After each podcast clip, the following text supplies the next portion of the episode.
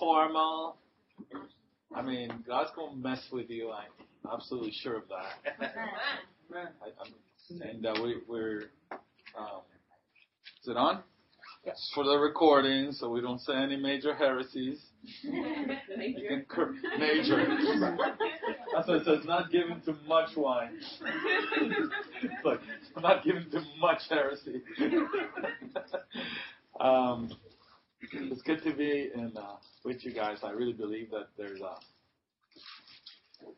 there's a real desire for the Lord to do some some unusual things with unusual people that are in the right place at the right time, doing the right stuff. Yeah. And so a seed, you never know how many, you know how many seeds makes a tree, but never how many seeds are in the tree. And so, um, so you know, its perspective is heavenly. And and so it's a small band of brothers have done amazing stuff in history. I was just in Germany, in a town called Hernhut, where the Moravian movement got started. You heard of Count Zinzendorf? And then he had a vision for a city, not just a, you know, a, a city set on a hill, a people that would pray, a people that would go into the unreached places of the world. And, uh, and, you know, they were a small band of brothers. At their peak, there were three hundred at home and three hundred abroad. And they did a prayer meeting that lasted twenty-four hours, seven day a week, two at a time, for one hundred sixteen years, nonstop. And it the, the team that did that never got above seventy-eight. Come on, that's commitment, right? That's seeing something so profoundly impactful that you're willing to sink your life in it forever. You know, and then and they didn't just stay in this place of because they did it an hour at a time. They no man work lest one man pray, and then how they were released, they shifted the whole mission movement of the Western world. Absolutely radically. Everybody can trace back the roots to this prophetic people who were baptized in the Holy Ghost with tongues in the eighteenth century. And the traditional church erased much of that history, but they were taught to keep journals. So as a result, they pieced together the supernatural uh, impact that God had on that community through the journals of the ones that were there from the beginning. And uh, so it's good to write down what God tells you. You never know who's going to read it later. Okay? And it's treasure. If it's treasure to you, it's treasure to somebody else. So anyways, let's not chase rabbits.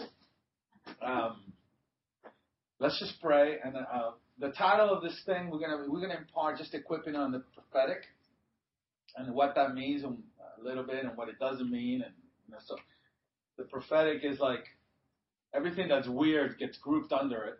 If it's strange, oh, that's prophetic, and that's not. That's, there's some things prophetic and other things pathetic. You really want to discern what's what. And hopefully at the end of this, you get a little bit clear. I'm sure some of this stuff you'll know, and, and I don't mind saying that again for you to know that somebody else thinks like you do. So, uh, so Father, in the name of Jesus, I thank you for the spirit of wisdom and revelation. I thank you for your grace and power to be here. I thank you for the privilege of sowing into this band of brothers and sisters. And I thank you, God, that your grace is powerful to transform us, equip us, and release graces and gifts, God. You ascended and gave gifts to man, Lord. So release it today. In Jesus' name, activate it and shift us, break through into our world, Lord. Release us and give us arrows for our quiver to, yeah. to launch them into the enemy's yeah. camp, to release the captives, God, to bring forth the word of the Lord in a, in a nation and in a city starving for the knowledge of God. I pray, Holy Spirit, blow our mind, we pray. Amen. Yeah. All right, so um, if you're going to take notes, um, I'm going to start... Uh, let's start in Revelation nineteen, just for the sake of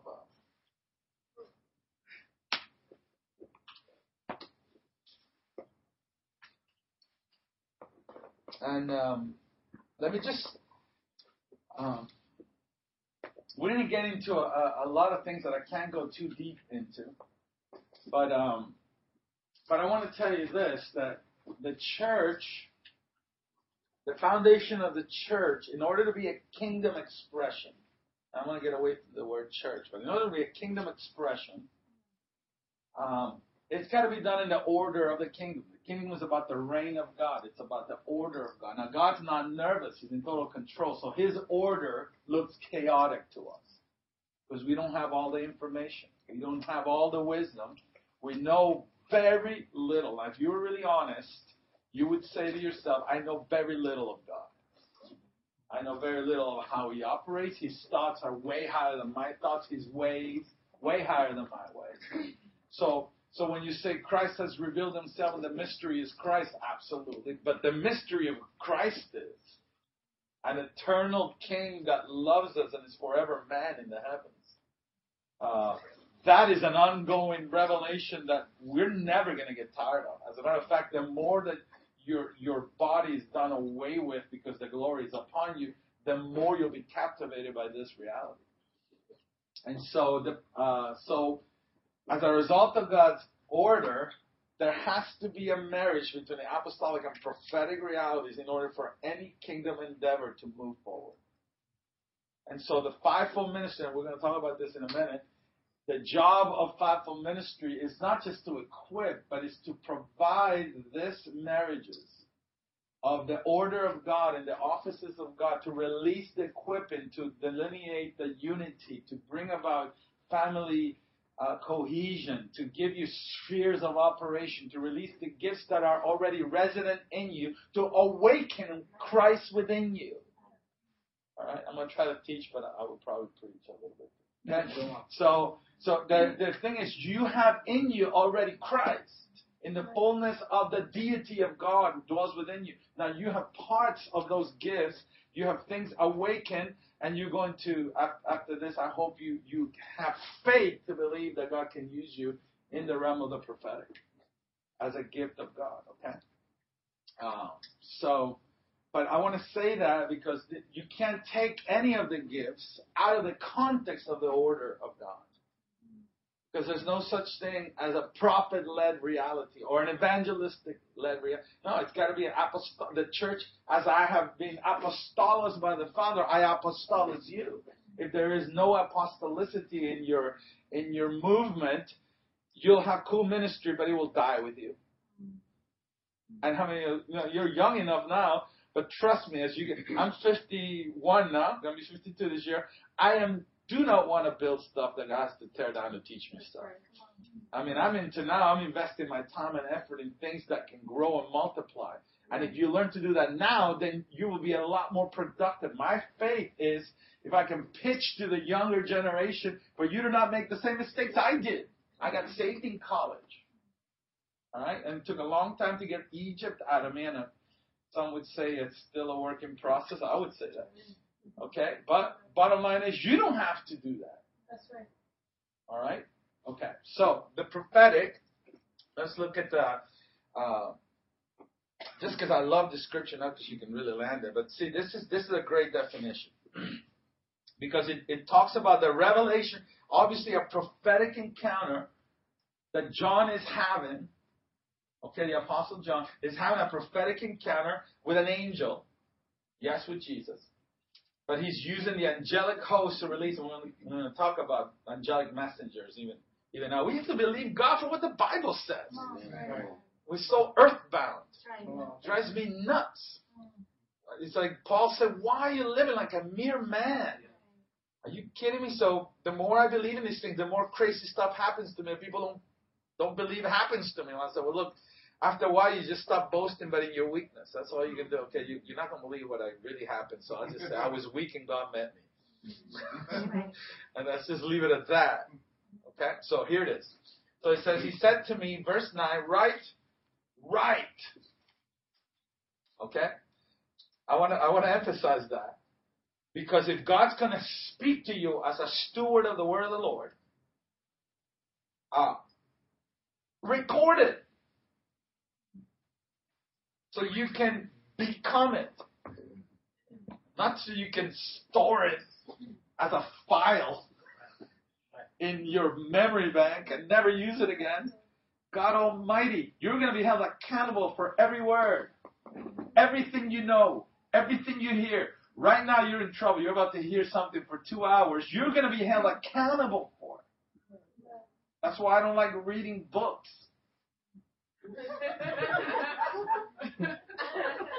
And I actually I used to be like eager beaver at first, you know. There's a prophetic guy. I'd be the first one in the road, like, come on, prophesy over me. And now I realize that every prophetic word is an invitation and a command to pick a fight. Because according to the prophetic word you have received, fight the good fight of faith. And now, I, now I'm a little bit older and wiser. I'm going like, look, God, I fear you if you speak to me. All right? Because words are cheap. Action with the word of God brings the kingdom to heaven, from heaven to earth. Okay? So here it is. Right. Blessed are those who are invited to the marriage. Okay, that's all of you, right? You're not, nobody needs salvation. Right. These are true words of God. I fell to his feet, at his feet to worship him. Verse ten. We're, we're in Revelation nineteen. But he said to me, "Don't, don't do that. Don't worship the gift. Don't worship the messenger of the gift. Don't worship the manifestation of how it's coming to you. Worship God." Amen. It says, don't worship. I'm a fellow servant of yours, your brethren. Hold, now listen, I'm a fellow servant of yours and your brethren who hold the testimony of Jesus. Okay, so you hold the testimony of Jesus. You hold it. And what's the next verse? It says, and the testimony of Jesus is what? The spirit of prophecy. So here it is. Okay, ready? You hold the testimony of Jesus. So you hold the spirit of prophecy. You hold it. It is inside of you. But it needs to come out. It needs to flow out of you in a very, very easy, secure, biblical, kingdom way. It needs to be released that way. But you hold these things together. The biggest lie the enemy tells us is that we're lacking. That's what they taught. That's why Eve fell for in the garden. Did God say? God's, God's holding out on you. Adam, he's holding out of you. If you eat of this tree, you'll get what you're, that what God doesn't want to give you. Well, see, those are words and the knowledge of good and evil. That's not prophetic. Like people walking around criticizing. That's not prophetic, or pointing out. That's not prophetic. That's the true the knowledge of good and evil. We're not wired to make moral choices. Come on, say amen. Well, right. Yeah. No, God is the only one that has the standard. We're to follow him. And so the moment you think you got justice is the moment that you're eating of this tree, because God's the only one that's just. You don't. How do you know perfection? Because a perfect one put the thought in you, because you're imperfect. You can't come up with that concept by yourself. All right? But the test, but because you have Christ within you, the testimony of Jesus, the spirit of prophecy resides within you. That means you have in you the master hard drive, the divine hard drive. All truth is contained, everything. The divine wisdom of the ages resides in you, and God's going to give you a little bit of that, because otherwise he would just blow your mind if he gave you more. Okay? This is you. This is God. Uh, you can't handle the truth. You can't. You can't handle that level of, you can only handle a little bit, because why? You're going to be held accountable for it. That's right. And so God knows your frame. God knows you're weak. God's not going to give you something and then say, see, you didn't do it, so I'm judging you for it. He's a good father. He's a master administrator and distributor. So the testimony of Jesus, that is the written logos. Jesus is the incarnate word. That's a good word, right? The incarnate word. He became flesh, but he was the logos. The beginning was God, John one, right? The word was with God, and the word what? King. So the logos is Jesus. So that testimony of the word, okay, dwells within you. So all of you can prophesy. Come on, somebody, right? Now we're, we're going to talk about Old Testament and New Testament, because people get wicked, wicked weird. All right. So, and yes, you're an individual, and you can look at somebody and says, you are very, very strange. Come on, tell somebody. something like that. I said, you're weird, but God made you that way, so I receive you. I receive your weirdness and, and be comfortable in who you are, because the word is going to come forth from you in a different way than somebody else. So, so trying to imitate somebody else, and that's what happens in ministry. It's everybody starts sounding like each other. Because the main dude, everybody wants to sound like him so they can get in his graces. Dude, I mean, God, you know, God made you an individual. Just be you, okay? No accent added to the word is going to make you more anointed. Because the Lord, just in you. But, you know, that may be a cultural thing, and I can, I can, you know, I'm down with it, but it doesn't make you more anointed. Wow. All right, they didn't talk like this. They didn't have to, you, and you don't have to either. In other words, because it's in you, because God put it in you, you can be you. Amen. And release that which dwells within. The testimony of Jesus is going to look like you. The word, and listen, I'll say this, write this down. This is key. Ready? The kingdom of God is voice activated. All right? In the beginning, in this, from beginning to end, it's always voice activated. Yes, there's places of silence and meditation and contemplation, but to release things on the earth realm from the heavenly reality is voice activated. It's a release of, and, and it's the way they function in the creation. The Spirit of God, Genesis one, is hovering. Okay? The Father shows up with a divine plan of what he's going to do, and releases the Logos, the third person of the Trinity. And when he says, let light be, the Holy Spirit takes the Logos and creates. So the three are there. That's why Jesus I was there from the beginning. Okay? But see, nothing was happening, even though the Spirit was present. And many churches hang around. The Spirit is present. But if there's no, there's not connectivity with the Father and releasing the word of the Lord unto what the Father wants to do, this is why apostles and prophets must work together. And the apostles will point the cannons to the direction they need to be pointed. So then something gets created. It gets created in our realm, in the time-space world. There's no time and space in, in, in eternity. But it was always in the heart of God. Before the foundation of the earth, before the creation of the heavens. All right.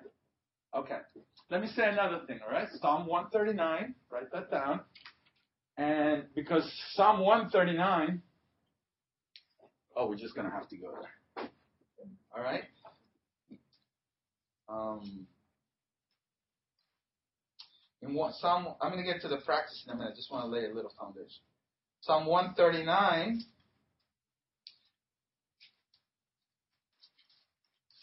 Go forever. Now look at verse one. You, Lord, you have searched me and known me. All right. Now that's the essence of the prophetic. Okay. We're going to talk about that. But you have searched me. God, you know me. And not only me, you know your plans. You know the things we're doing, the things that you want us to do. You know the context of our nation. You know our city. You know the ins and outs of everything. There is no darkness in you, because at night you see clearly. That's what the psalmist said.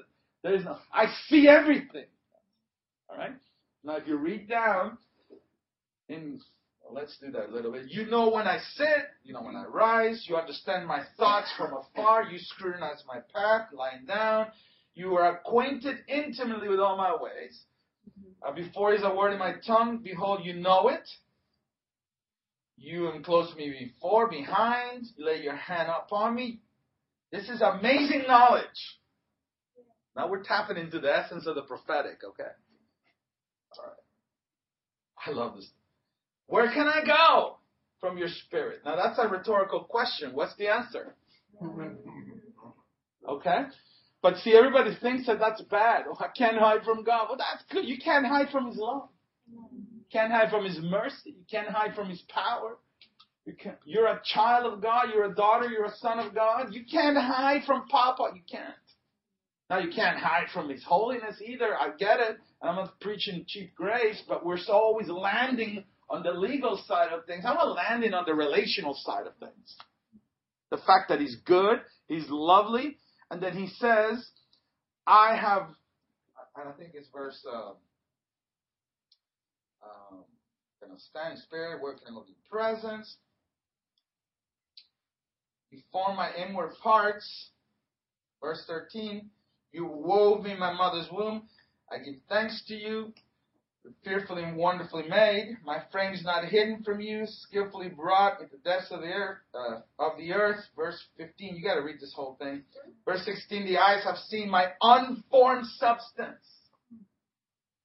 All right. Your eyes have seen. Now, let me ask you. Can God give you a word concerning the substance in people's lives? You know, it's not just the word, okay, buy a lottery ticket with five, five, five on it. That's the kind of word that people want to get in America. The Chinese cookie approach to the prophetic.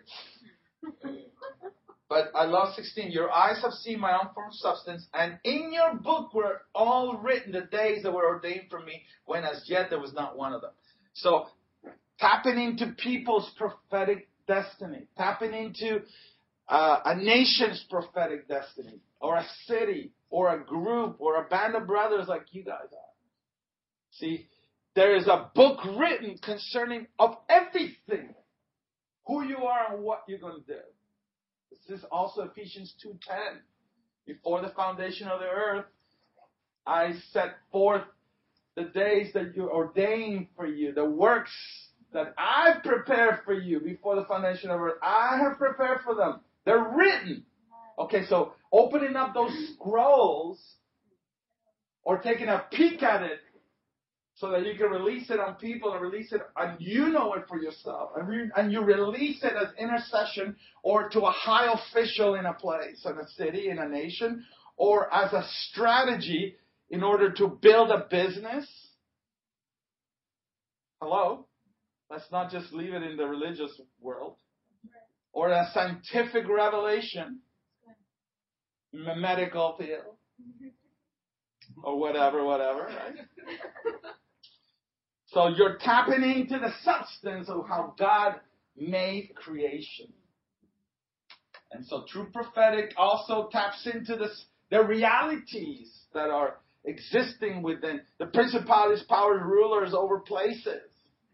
Where God can speak to you concerning the heavenly realm and how to shift it and move it and and and, and cast it to a side so that so that there can be a free flow of, of, uh, over a city. Now, there's always open heaven over a believer. You don't have to sing a million songs to get God. How many know that's true, right? Close your eyes by the blood of Jesus. Bam, you're in the Holy of Holies if you decide, discipline yourself. You don't have to sing twenty songs.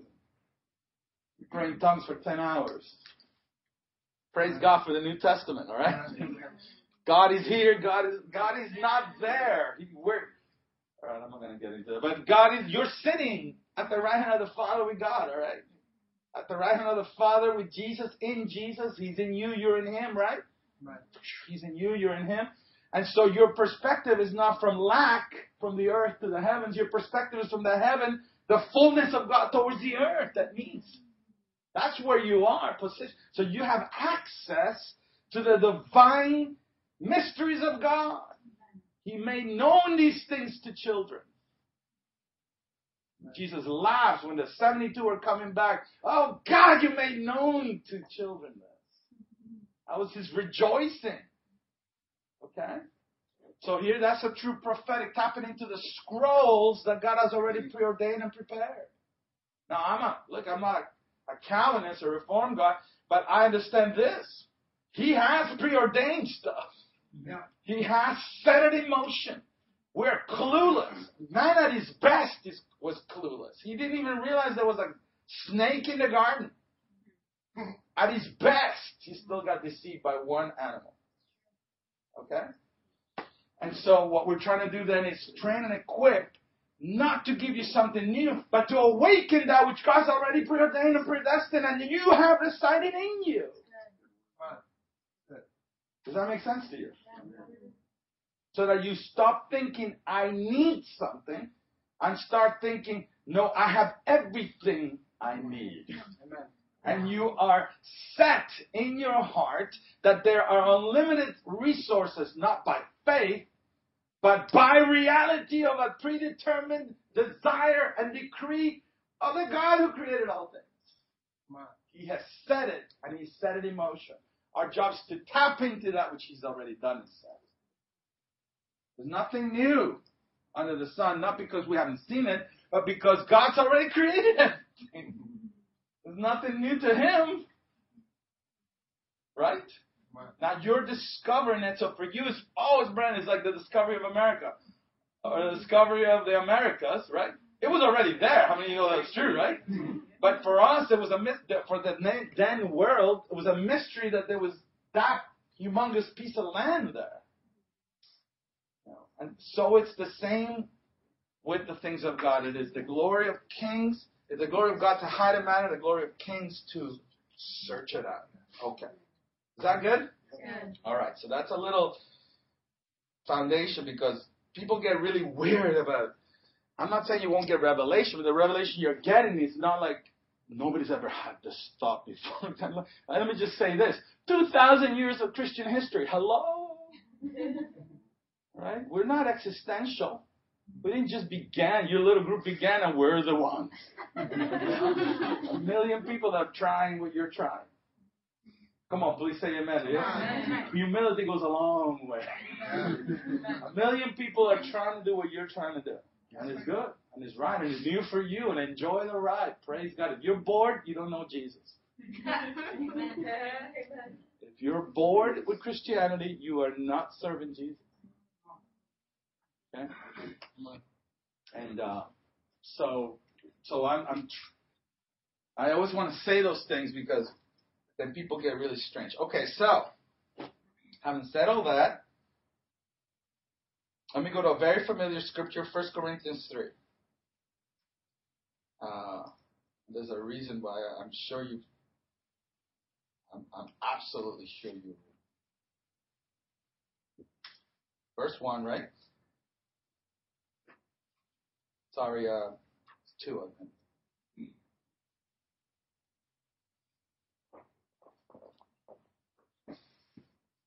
First Corinthians two. Um, actually, in the notes I gave you, Frankie, it's also wrong. So, First Corinthians two. I didn't. I, I didn't. I sent this to the wrong email. No, no, but. Okay. So this is this is a very familiar scripture to you. Ready? Uh, and when I came to you, brethren, I did not come with the superiority of speech or of wisdom, proclaiming to you testimony of God. Now, here's the testimony of Jesus, the spirit of prophecy, right? I just want you to see the scripture in a different light, okay? I didn't come to you superiority of speech. That means a prophetic realm. It's not about having these highfalutin nickel words, you know what I'm saying? It's not about being so out there with your spiritual language, you know, real pithy, brother, that there's no practical application. Okay? You can get words, like you can get really weird with words. All right? There, there is a, I see an eagle with rabbit's wings and, and ears with horns flying over a river. What the heck? How can I use this? You know, people get out in the ozone, dude. Okay, yeah, I know. There's no oxygen up there, right? Is that why you're not quite getting it? So people get overly mystical, where there is, of necessity, the prophetic. Write this down, please. This is a balance. The prophetic must marry the heavens and the earth. Come on. There has to be divine.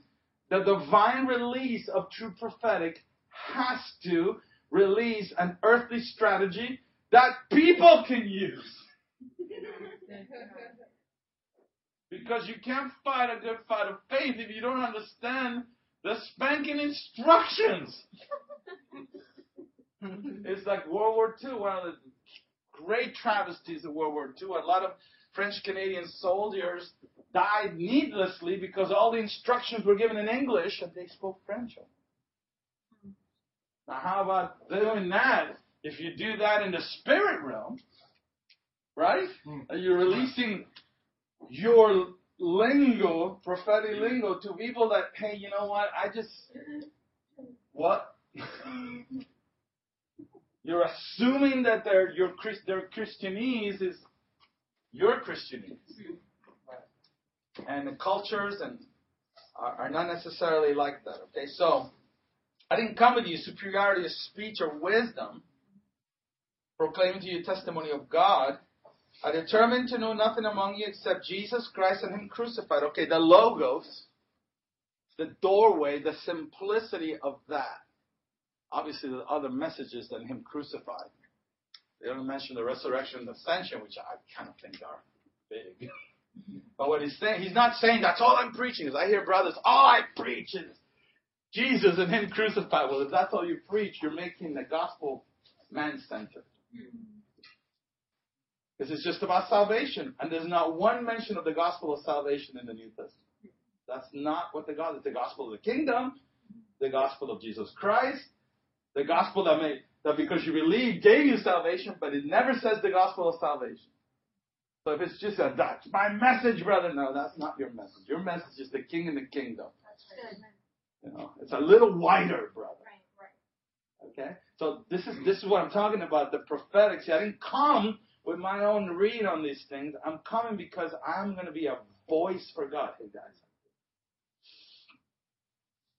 Um, all right? You want to you want to be able to release your body for God to be able to release that through you. So I determined that. And I was with you in weakness, in fear, and in much trembling. And I love that scripture. You know why? Because we're, you know what's scary that people don't like to admit? That we're really, really, really weak and vulnerable. And you can try to muscle up and try to pretend that you're real strong. And you don't need to do that. You know what? Fear, fear in itself, it's always going to be present when you're doing crazy stuff for God. It's the overcoming of these things, and the over, that how you channel it, how you're able to tap into the love of God, tap, tap into the compassion. See, Paul came knowing that every word he said could be his last.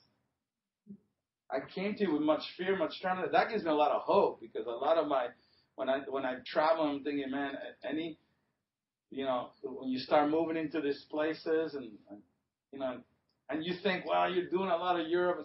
I go a lot of Latin America, Europe, any of those places. I almost got mugged in Paris. This kid came over and tried to try to size kick, so you want to take my bag, right? And um, stuff can happen to you anywhere. You know, I got my bag stolen in Brussels. They took my passport, my phone, my money, everything. I was like, you know, and you're there, so you're going to whine? What are you going to do? I mean, that's the worst. That I'm, so I said, you know, you have to change your attitude, the spiritual climate. You begin to prophesy a different reality. Man, as a result of that bag being stolen, so many doors got opened for the kingdom that, come on, make it expensive for him to mess with you. You know what I'm saying? But I'm not, I, you know, don't worry about praying for persecution. You do this right, you'll get it. Okay? You, and Paul said, look, I'm I'm weak. The Lord told me this year that I'm going to restore the boasting of weakness so that I can release the strength of my power. He said, you got to admit, admit that that's who you are. Admit that your weak desires and longings for God and your weak steps forward to to join Him in the adventure of the kingdom, He delights in those. And He's not freaked out by your lack of ability. Dude, He knew that way before you did. You just, our stuff doesn't impress Him. What impresses is our disposition to keep worship going in spite of everything. Okay? So, uh, my message and my preaching, but in demonst- demonstration of spirit and power. So, and I'm going to say a comment here, ready? That the goal of the prophetic is that the messenger and the message are cohesive. In other words, if, if they're coherent in the sense that you can't be prophesying all this stuff if you're not at least living some of it. Hmm. If you have huge inconsistencies of your life, the messenger will, the message will come through an unfiltered messenger that will taint the message. Does that make sense? The pursuit of true ministry is that the messenger and the message that the ministry is releasing must be one with the Spirit of God. The demonstration of the Spirit is when they see you, they see the one that's releasing that ministry through you. That they can, that can tangibly see His character, His nature, His love in you. That you, every ministry release that comes from you is redemptive. Not judgmental and critical. And if prophetic gets blamed, uh, people pointing their little bony fingers at sin. Sure, there's sin in the church. What are you talking about? There's been sin in the church for two thousand years, but that's not the chief prophetic message of the age. Come on. That's a message. But does the Bible say not to walk holy? Does the Bible say to walk holy? Yeah. So how prophetic then can it be, you nailing people over the head all the time, telling them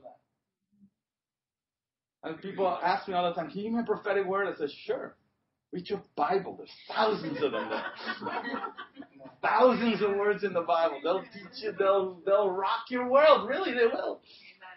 You know. So anyhow, so that, that the thing is, when you release, there has to be a demonstration. The, the lifestyle of the The prophetic individual has to match the prophetic intensity of the ministry.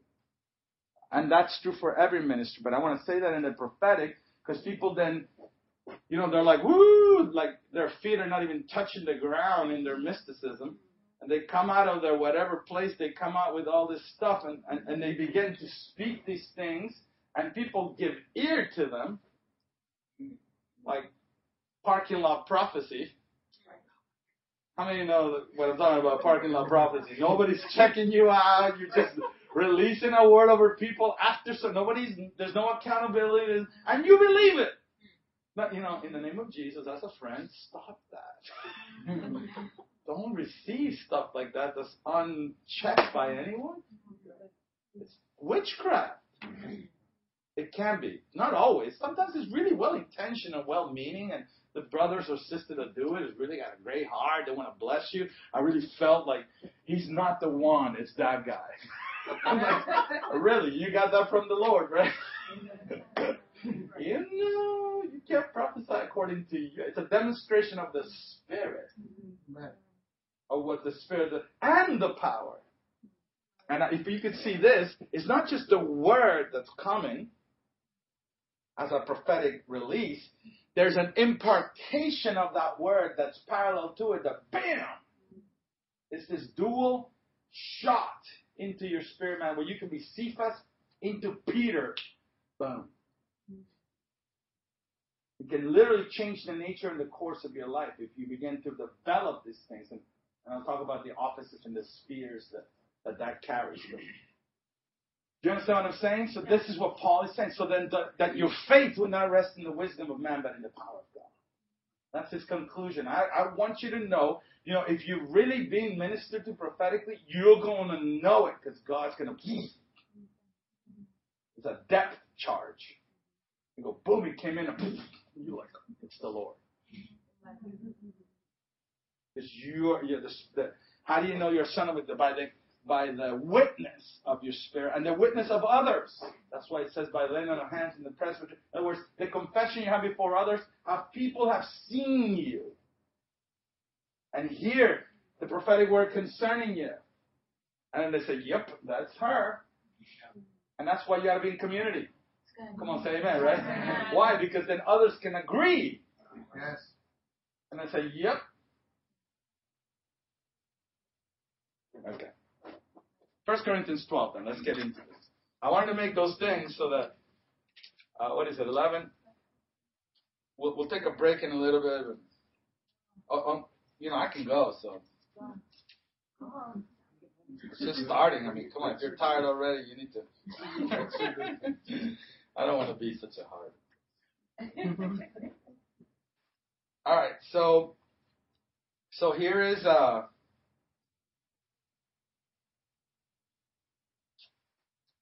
make sure I'm flowing here with them.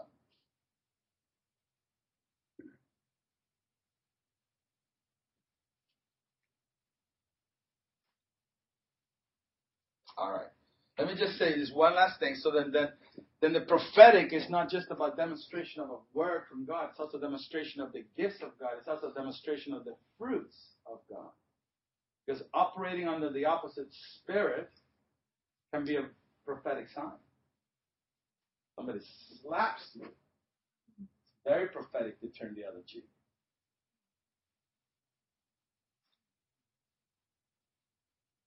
If somebody, if a situation is like, uh, I've had this actually a lot of times where you're, you are being falsely accused.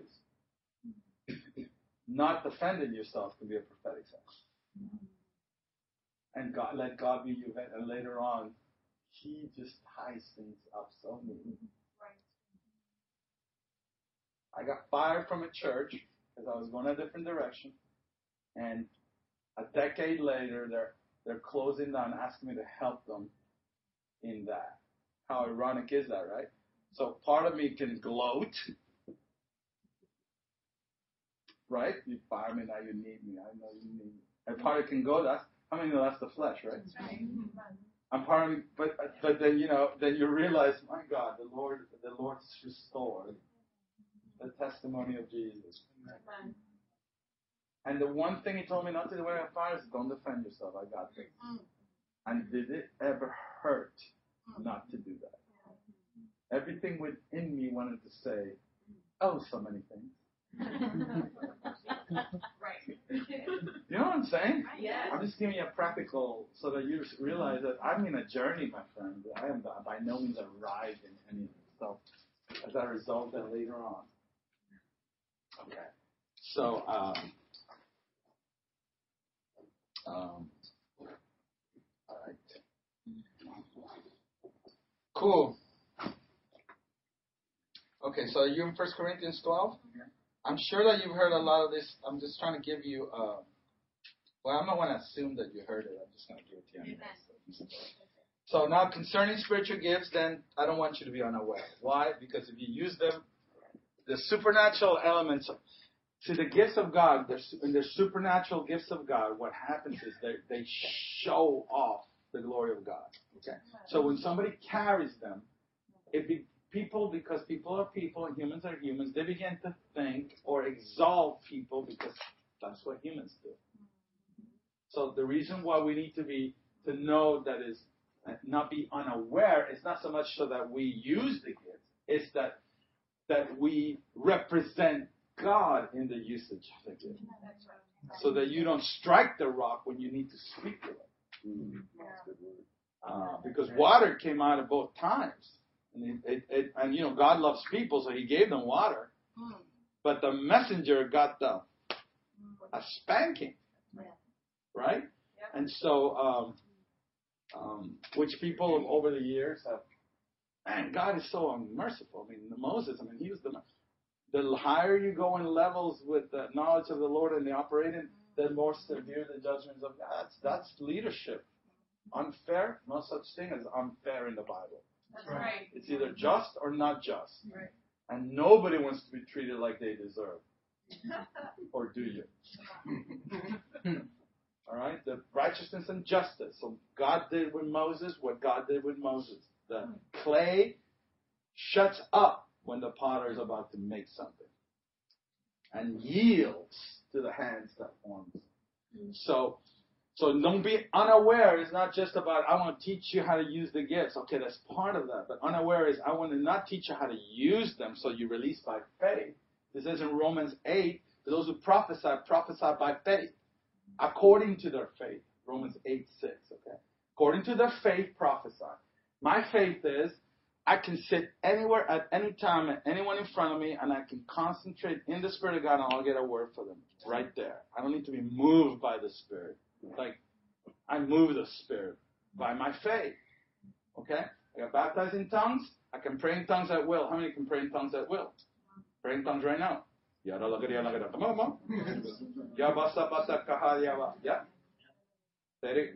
little longer. Okay, now you, you use faith to do that? No, you just did it, right? But you are using faith because you know how weird you sound, right? But to you it's normal, right? I want to say this. You're normal. Everybody that doesn't pray like that is weird. This is where you need to build your security in God. You're normal. No. I have to hide from the liberals in the city because I speak in tongues. No, I go right up to them and go, Yabasa. They're already talking in strange tongues and the things that they're doing anyway. Don't do that. I'm joking.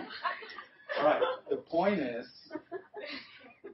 the point is that um, that their uh, their unawareness of it is the representation of God, so that when they leave an encounter with you, they've encountered the King. So that when something that there's a power encounter that happens when there's a sphere that touches people as a result. And so I can, I, my faith is developed that I, no matter what size the room, I can't do it in churches. I, I'm starting to preach in bigger, bigger. I can't do it in a thousand, two thousand members, but I can do it in a group like this, everyone. And you know what? By by the grace of God, the Amen. Gift of God, I won't miss it. And people look at me, I, I don't believe it. I said, you wait a little. And then I'll get an email. You wouldn't believe what happened. No, I would believe it. I said, wow. We need to be wowed by the goodness of God, right? But not unbelief like God can't do something that he's wanting to do. Right? Right? So, First Corinthians twelve says, don't be unaware. I'm, I'm, and then in that same thing, I don't have time to go into it, but he talks about the different members and the least of them being the most important. Why does he include all that in the gifts and all? It's so that gives you a balance and a perspective that gifts are nothing. They're given by God. It speaks of the one that gave them, not of the one that uses them. That's right. Right? And people are everything. That's right.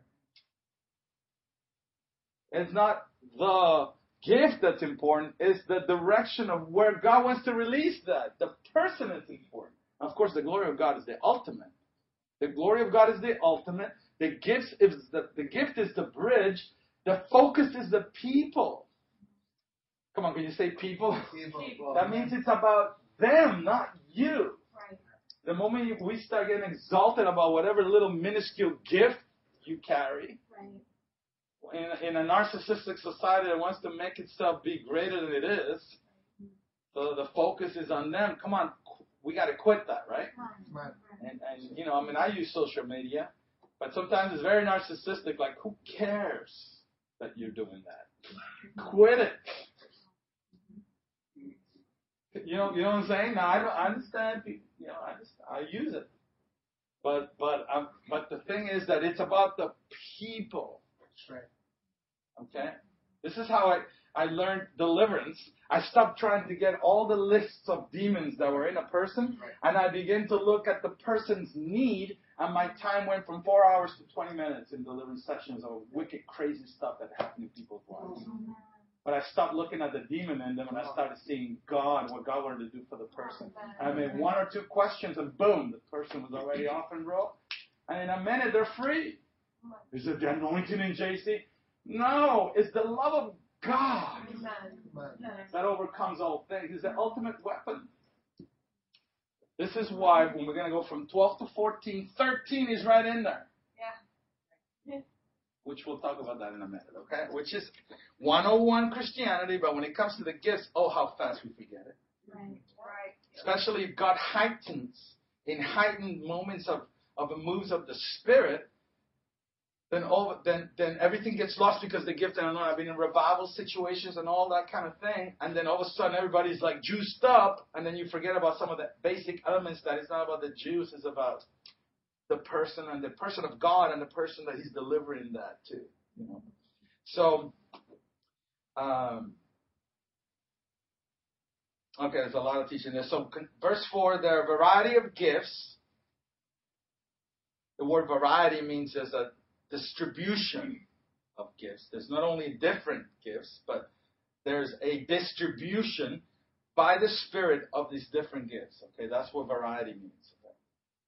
Uh, of gifts is the word uh, uh, charis or charismata, all right, from the Greek, basically means an endowment, an enablement, an empowerment. A release is something, the characteristic that's in God, that's inside of you, that is being released and given. Okay? There is a variety of gifts. There are a variety of ministries or spheres of ministries or offices. It's actually the word there for ministries. There's a variety of offices. And then there's variety of effects, which means that the gift, so there's variety of gifts and distribution. There's variety of offices or vessels that is going to be distributed from. And then there's variety of effects. And when heaven touches earth, effects happen. Very supernatural manifestations come and go. Manifestations are nothing. But later on it says, the next verse, it says, they're all manifestations of the Spirit. So it's basically God opening up himself and displaying who he is on people. Okay, now this is very one oh one-ish, which you got to understand that there is this reality of order that God is establishing for the purpose of releasing the gifts. Okay, now let me say this real quick now. There's three levels of prophetic, okay? There's the office of the prophet, Ephesians four six, I believe, okay? The office of the prophet, uh, he carries within him the governmental release of God for foundational building on apostolic teams, okay? The office of the prophet, okay, because there's not such thing as a prophet-led reality, okay? The prophet is one that's a foundational ministers with apostolic oversight, okay? They work together for the purpose of releasing God's kingdom. I'll just simplify that. Okay? Apostles and prophets must work together.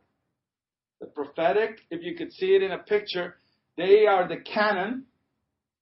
And the apostles, the one that points it to where they need to shoot it. And you see that? And there's examples of this all over this, the scripture. The early church, they, they would send prophets with the apostles. Uh, um, they were prophets and teachers, and then they released apostles from that. So the, so the, the office of the prophet will will do... I don't, you know, I'm, the, my subject's not the office, it's the gift, okay? So I just want to just kind of touch on it a little bit. The office of the prophet is, A, they're going to keep things Christ-centric. They're going to release the Christ-centricity of, of, of uh, and the standard within a community. Not just the direction, this is where we're heading. That's where people get confused. This is New Testament versus prophet, okay? Um Number two, they will exemplify the character and nature of God. Number three, they will pick a monster fight and discern the air and the atmospheres, along with the apostolic. And uh, they will wear, they will wield the authority of God, very unusual signs and wonders. Okay, um, but and there's a lot of things that are negative to that, which I'm not going to get into. Okay.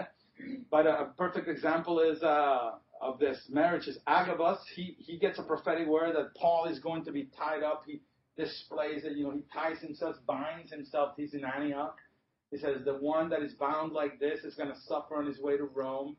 And his prophetic counsel to Paul is, please don't go. All right. Don't go. You're going to suffer. Paul's saying, are you kidding me? That's been the thorn of my flesh. I asked the Lord to remove it three times. He's never done. This is my paraphrasing. If I would have stopped because I knew I was going to get hurt, I would have never preached my first message.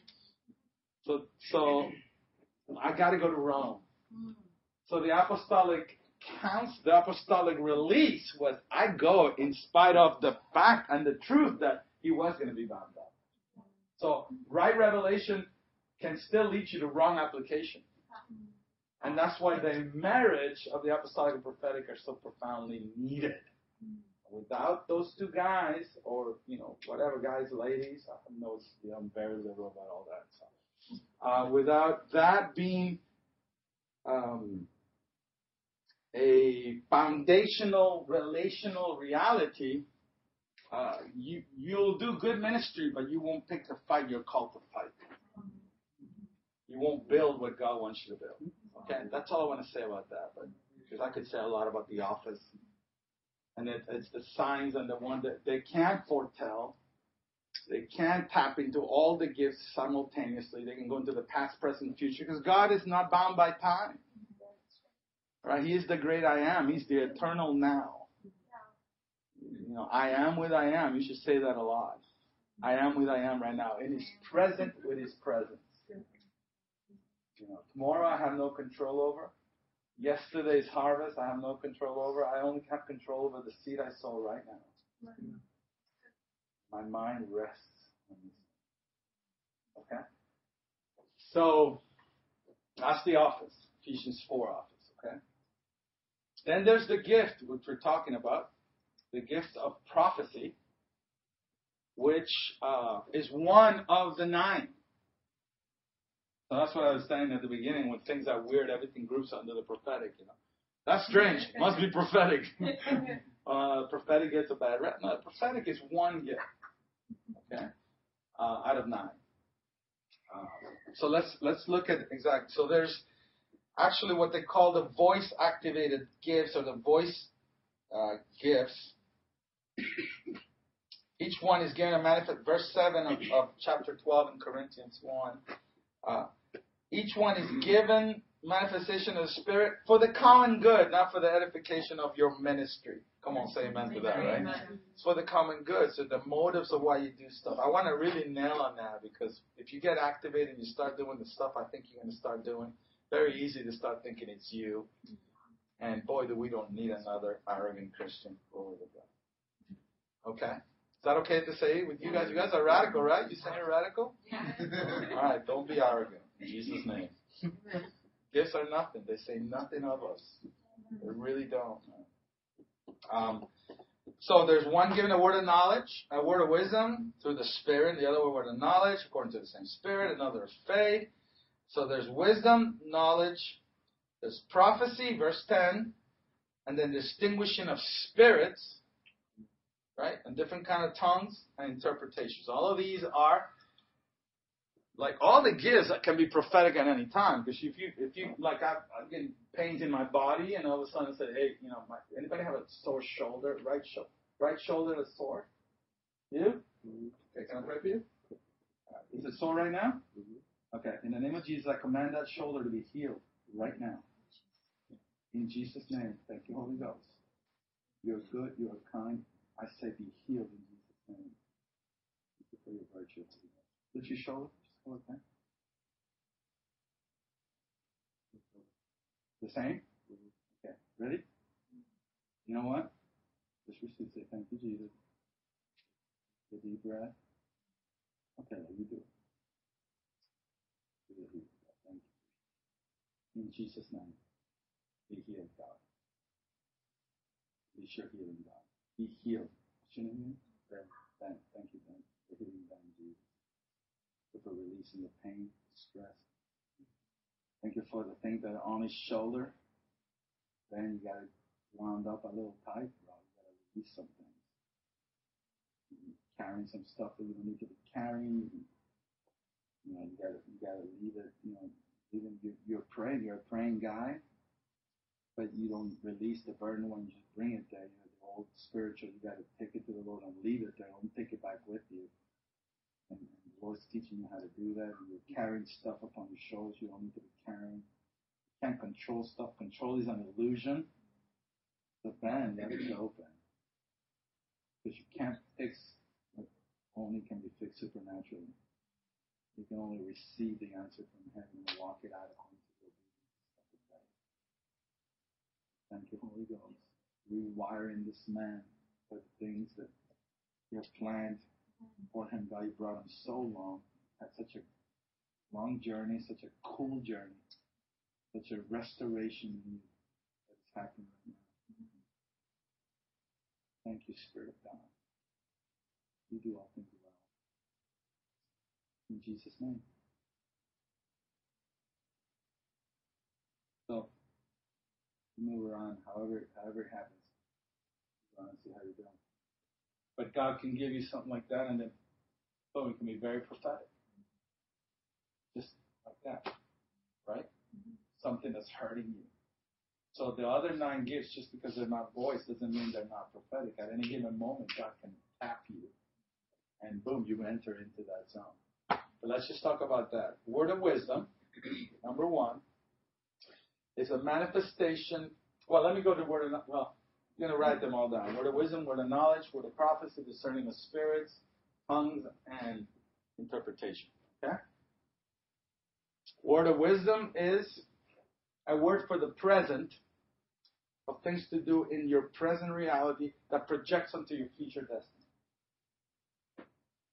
Word. Something that happens in the present, something that's happening in the present, divine strategies, things that are going on, things that you don't see that are going on. Like, for example, the good old Elijah example, like, I'm the only one left, and God says, I don't know what you're talking about. There's eight thousand that you don't even know about. I haven't bowed their knee. Relax. Mm-hmm. You know, you don't know. Or or his servant, right? Who could not see mm-hmm. that there were more for them than against them. Mm-hmm. See, there's always much more going on than our peanut brain, brain can imagine or understand. The word of wisdom reveals these things and projects them onto a future reality. Word of knowledge. Is that okay, word of wisdom? Yeah. I'm just going to talk.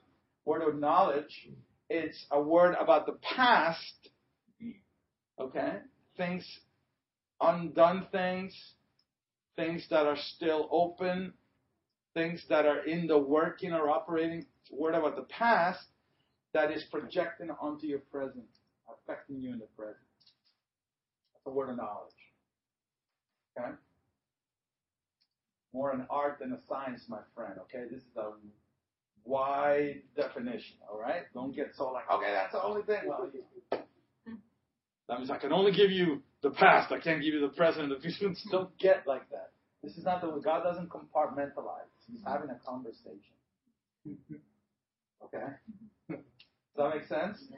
He's trying to communicate his infinite brain into a peanut one that's finite. So he's trying to give you pictures. Like, does that have pictures in that book, Mommy? That kind of thing. Uh, we don't get it. We don't get it. So it gives us pictures, analogy, metaphors, you know, symbols. You develop your love language with heaven. How he speaks to you. How he speaks to you is different than how he speaks to me. I'm a feeler. I feel stuff. I see stuff. But mostly I just get it and roll it. And roll with it. How do you get it? I don't know. This is my long, my connection with heaven. How, what's yours look like? You're developing yours. Okay? So that's the word of knowledge. Tapping into the past to release into the present. And the prophetic is tapping into the future and bringing it into the reality. Because the Lord thinks from the end to the beginning. Okay, so in God, there's no time. Right. Okay? So he can, so if you have, you may have one of these gifts. I operate in two of those fairly consistent, but, but I can tap into all of them by now, you know, because I do it so often, okay? Now, what it is is because this past, present, future, God is unchanging. He's always tying everything together because, really, believe it or not, there is a purpose even in your own chaotic brain. There is something that God's trying to do. Yeah. And because you're a child of God and you are righteous, your steps are ordered. You're trusted, and God will reveal and release. Um, okay, so I'm just a, this just as an understanding. I, an office of a prophet will be able to tap into all of those. I am not calling myself that. I function whatever, but I'm just saying it'll tap into all of that. Then we give you the fourth one: discerning of spirits. For the most part, people is distinguishing of spirits, which is people always go to the demonic side, but that also has to do with the angelic side. It's knowing the atmosphere. It's perceiving the atmosphere in places to where there's activity of angels and there's activity. There can be activity of demons. There's no doubt about that. But there's also there's more de- there's more angels than demons. Yeah. Right. So so you should be picking up more angelic stuff than demonic stuff. This is why everybody that sees the glass half empty drives me nuts after a while. Okay, come on, buddy. You know, like God sitting on the throne, hello. The devil's a creature. Okay, you blaming him. No, no, our worst enemy is us, not the devil. No, you should say amen to that. All right, so here is the, here, the, the, the atmospheric reality of Chicago and the places you live. This is what God wants you to be able to discern. So not only do you pray, but you obey and shift that. Right. Prayer by itself not going to do anything. It's prayer and obedience that will shift things. It's the marriage of heaven and earth, always. The marriage of heaven and earth. Okay, so the discerning of spirits is atmospheric changes in places you go. There's no doubt. The multiform wisdom of God must be declared unto principalities, powers, and rulers in heaven. There's a release that attacks. There's no such thing as a passive Christian. Come on, say amen. Right? Amen. Amen. This doesn't exist. There has to be an aggressive posture within you. It's not just as a prophet, as a believer, as a disciple, as a kingdom-mandated individual. There's an aggression. There is a violence in your spirit. So there's a fervency and a fire that needs to be there. You can't just say, I go to fire school and have no fire for crying out loud.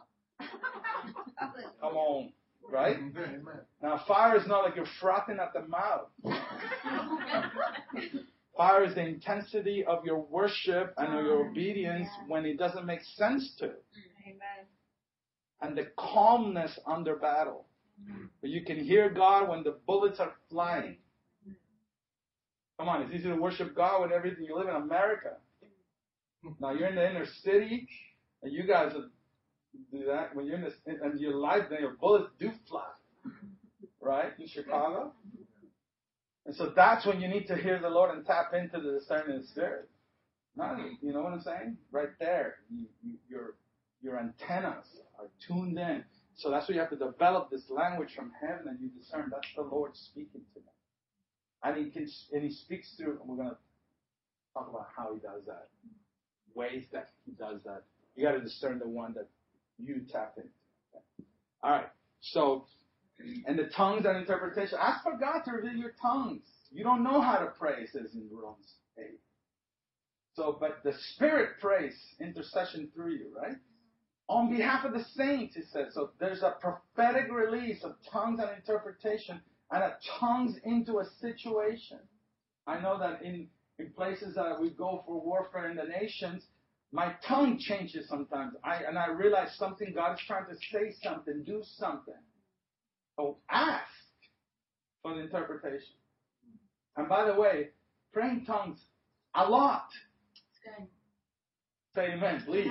Amen. I mean, that's how you build yourself up. That's you're able to hear, you edify your house so that you're you're more sensitive to the connections in the spirit realm.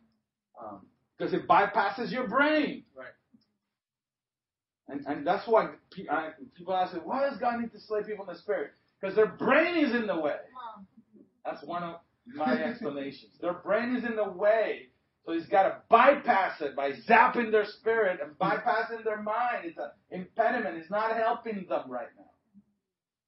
Okay, that's been around forever. So, okay, so that's, this is, this is the operation of these gifts, the prophetic element, or gifts of, of revelation and gifts of release. Now, there's no point in receiving something without a release. So whatever you're going to get, you're going to get for the purpose of giving, but you have to pray for different these things. Ready? Number one, is it for you first? Because many people start just blah, blah, blah, blah, because they got it. And the first thing is first. Is it for you first? Is God saying it for you first? Number two, if it's for somebody else, do you have to pray first before saying it? Yeah. Okay?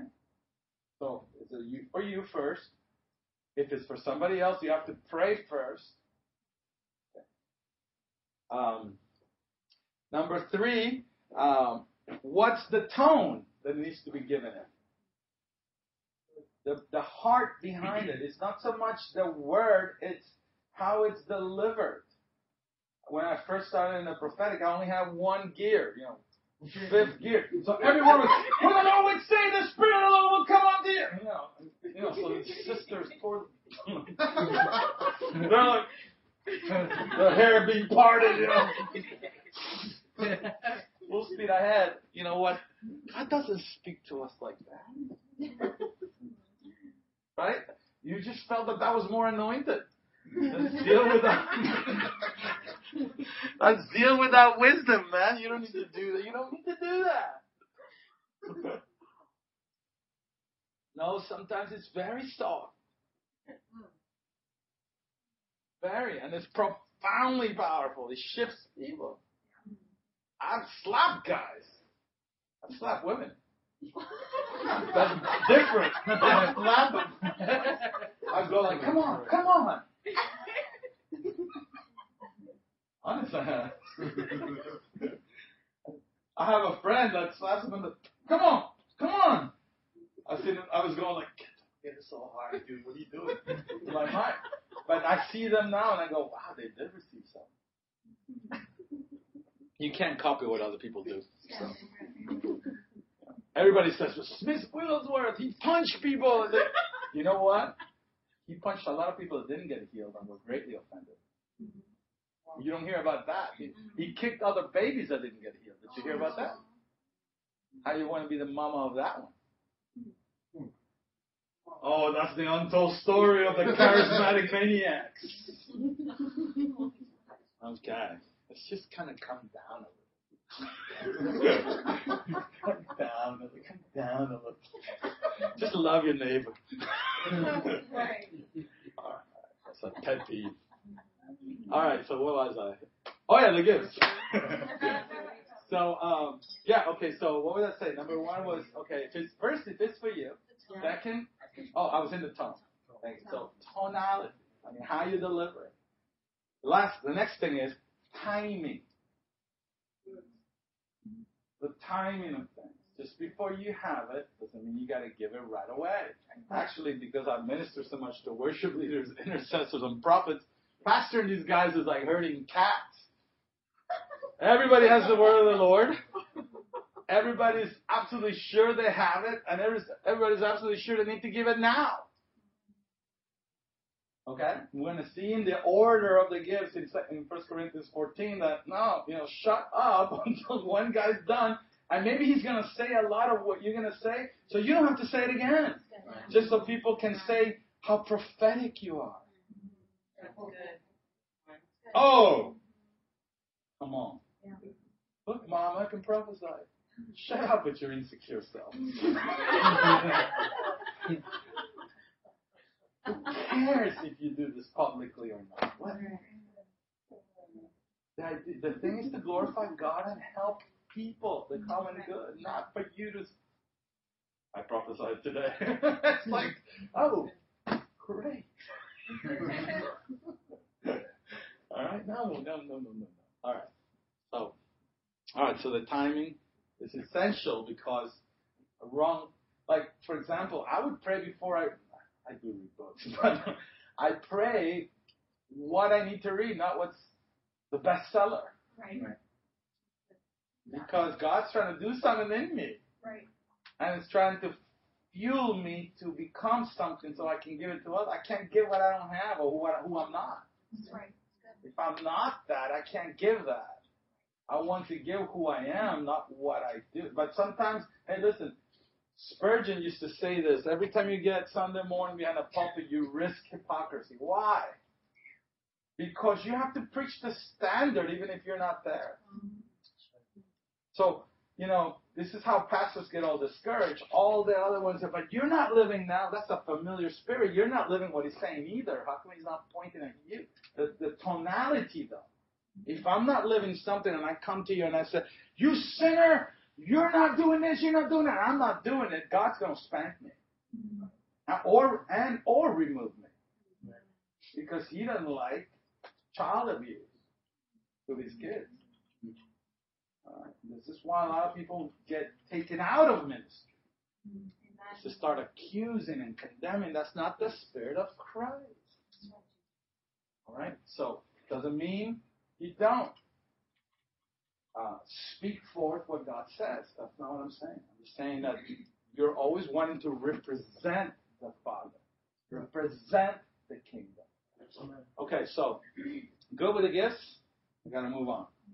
So, that's the gift. The gift is you get the gift. Some people have an accentuated gift. I started most definitely with a gift of prophecy. That's my, that was my strongest suit. If I started getting words from people, and I didn't even know it was called prophetic.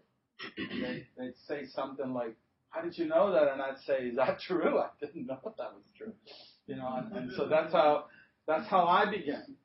And even in a Sunday morning setting, where a lot of, how many have done a Sunday morning prophecy?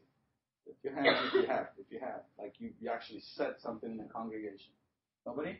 See, that's how I, our culture was, it was always prophetic on our gatherings.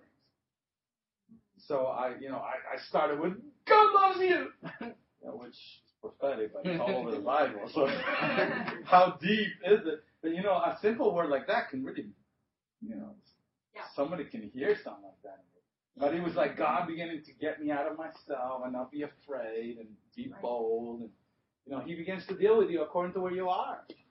And prophecy, see, because we have those old school prophecies. Let me say this. There's a difference in the Old Testament and New Testament. Old Testament prophets, God was manifest in a fivefold, fivefold ministry through an agent with the Spirit upon them, not in them. Right. So he was, he was in essence decreeing from these ones that he would anoint from time to time. He was not always there. But from time to time, he would anoint these ones that would speak on his behalf because the Spirit of the Lord was not in them. Okay, so so he did make them do very strange things. They were very strange individuals. They did eat and live and, and do stuff. And actually, when they would come to a city, they would ask them, do you come in peace? They wielded a serious clout in the Spirit. Okay? And so, and so you didn't really want them in community.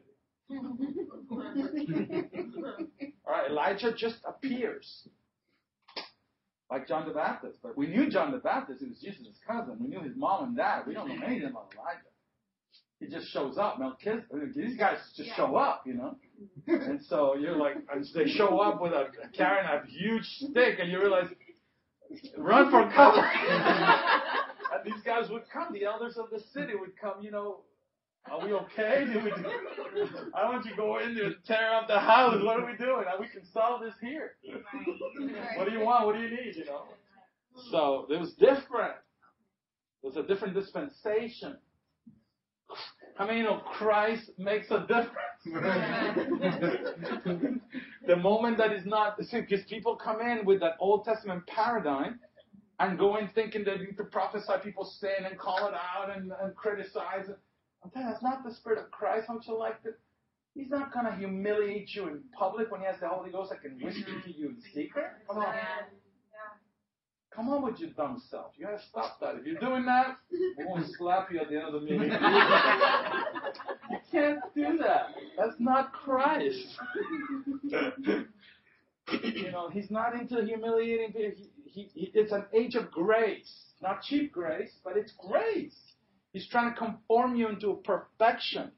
He understands your weakness. You should never ask, why not me? You, your question is really, okay, now that it's me, what? You know? So, the element of, now the New Testament prophet, as opposed to the old one, who nobody wanted to really be near except the few unfortunate ones that became their servants. And even and even when they had a prophetic school, remember, he, he wasn't necessarily a really touchy-feely guy. Prophetic schools didn't even want to go. This is why Elisha was so different, that he kept pursuing Elijah when the other prophetic students, they're just willing to, ah, you know, let Elisha go. We're, we're in school. The guy was teaching was going on. Hunger, hunger, hunger will always get it. Your, your encounter with God has everything to do with your hunger. Good. Come on, just pray for one. Jesus. I want more, God. I have everything I need manifested at prayer. Do me a favor. Just write, turn on the dime, next person next to you, and just pray whatever is in your heart right now. Go ahead, right now. Just verbalize, look at them, and pray for them. Just do, just do it. Just pack a pick partner with somebody else. Somebody that, I'd rather not have husband and wives, but whatever. Just release. I'm gonna quickly, just whatever's in your heart, boom. Just pray. There you go. You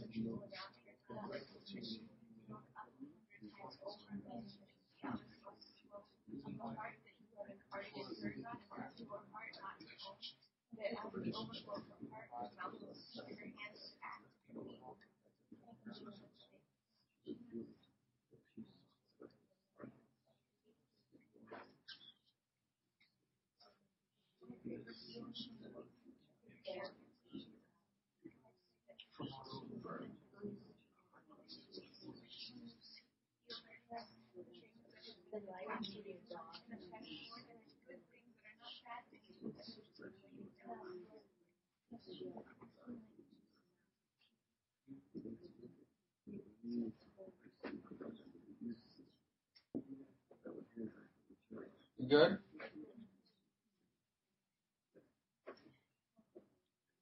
You should be able to, on a dime, release the prayer within you for somebody else. It's the beginning of prophecy. Now, if you're trusting that the Christ, the creator of the universe, lives within you, then you can release prayer immediately. Releasing prophecy is really not a big deal. Okay? It's, it's tapping into that prayer within for the person. And how many know once you get going, God begins to put the words in your mouth? Amen. I'm going to show you how pictures and all this stuff, you can hear God in different waves and different levels. But but what I'm saying is, you know, this is a good exercise that you, sh- you should be able to turn it and not wonder and try to think your prayer in. Mm-hmm. But you you're, you're just tapped in and boom, you deliver that. That's just as prophetic as anything. Praying for somebody else. Okay. So First Corinthians fourteen, so we talked about the office, we talked about the gifts. First Corinthians fourteen says everyone can prophesy. Okay? Desire, pursue, hope, uh, love, hope, faith, hope, and love, but earnestly pursue the gifts, Pro- especially with prophesy. And that you would prophesy in public. Okay? That you would release this for the common good. That means that you, it can't just be, I knew that. I knew that, yeah. That's not going to help anyone. All right? You got to lose yourself, die to that little fearful person, and step up to the plate. We've got to do that in regular field this year. Okay. Most of you guys are White Sox fans. No? no? Yeah. Relax. Are you, are you, are you both, uh, are you Cubs? Cubbies? I'm um, Cubbies. Oh, yeah. Oh, my God. There's division in the camp. Right. Yeah, I'm, it's a sick joke that I'm in Boston. I've hated every Boston team forever. I'm a Braves fan. Just got the Upton boys. Oh, yeah. Hallelujah to Jesus. I feel the anointing. All right. So, all can prophesy. All right? These are the main three things. Ready? Edification. This is verse four. Chapter one, fourteen, Corinthians. You know this, right? Edification. Consolation. Edification. Uh, exhortation, edification, consolation. Okay? Edification. That means you build people up. Come on. How is this going to? I said, I see sin in you, bro. You need to clean up. That, that's going to build people up right there in public. You have something like that, take them in private. Like, take the mic out of your face. No problem. I'm not saying you do it, right? It's like that. It was like, the Lord is saying, with the mic right. The Lord, I want to say this in private to you.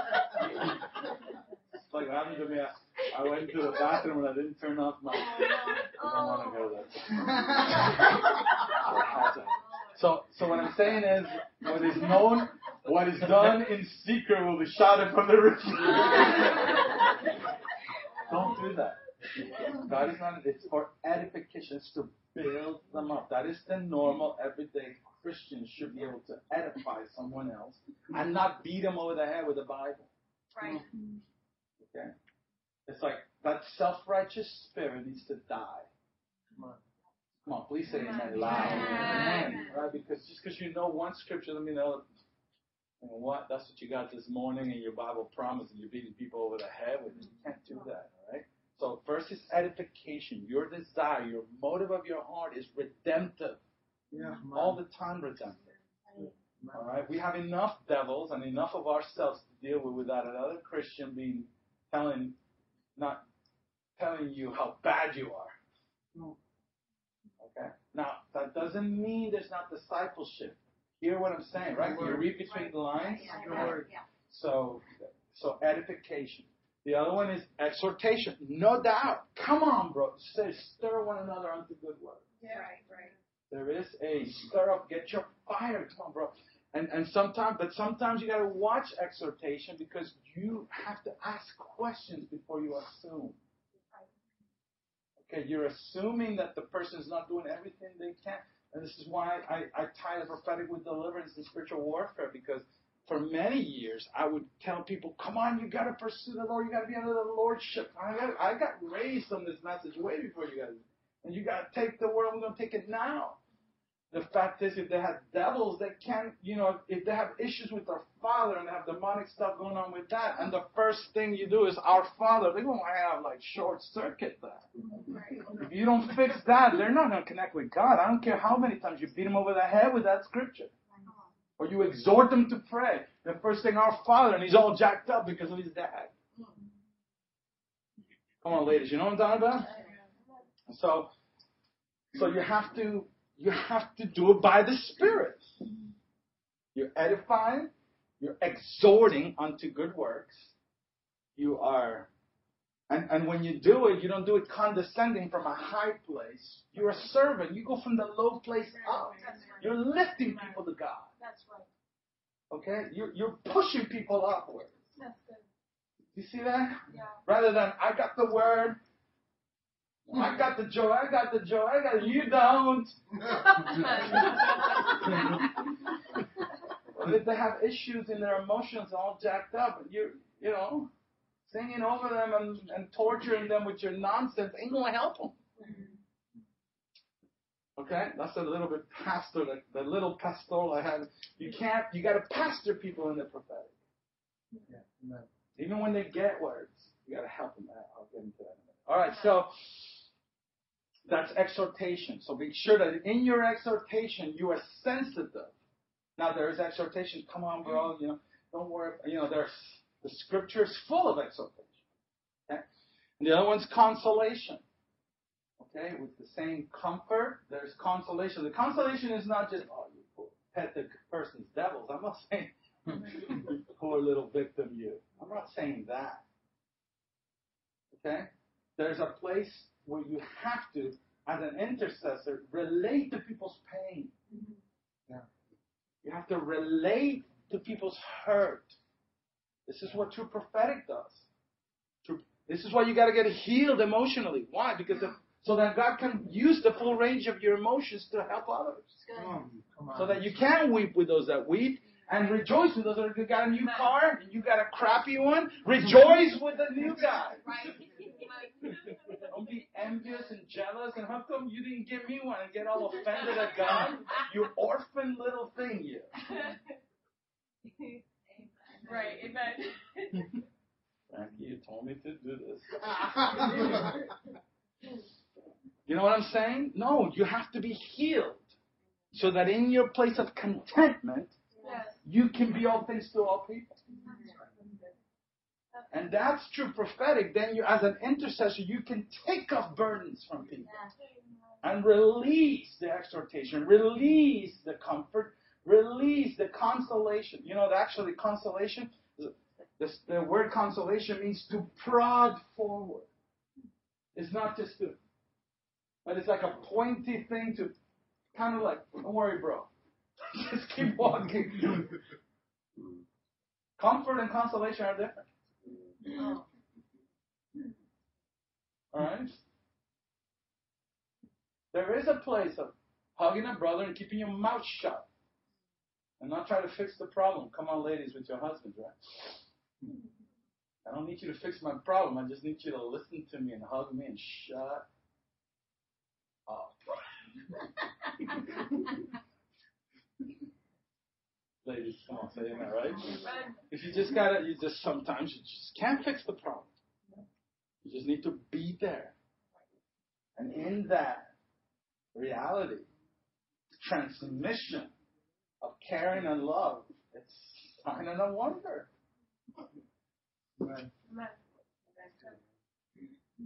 Okay? Everyone can do this. This is not the prophet or the gift. This is like everyday Joe and Jane. Or Jane and Joe. Okay? All right, so that's a poor guy. And it, at the end of that chapter, I don't want to go through the obvious. So desire earnestly. Go for it. Go, go, go, go, go. No, I'm too holy. First love, first. Shut up. You got to do the whole package. That's right. You've got to be filled with love, filled with humility, and filled with gifts. That's right. You got to have the whole thing. It's like saying I only need three wheels to drive my car. No, don't. Or three legs for my table, and well, some tables can be three legs, whatever. But, you know, you need the fourth. You need everything going. You need the whole. Why settle for little? You have yeah. God within you. Get the whole thing. Get the whole thing. Get the whole thing.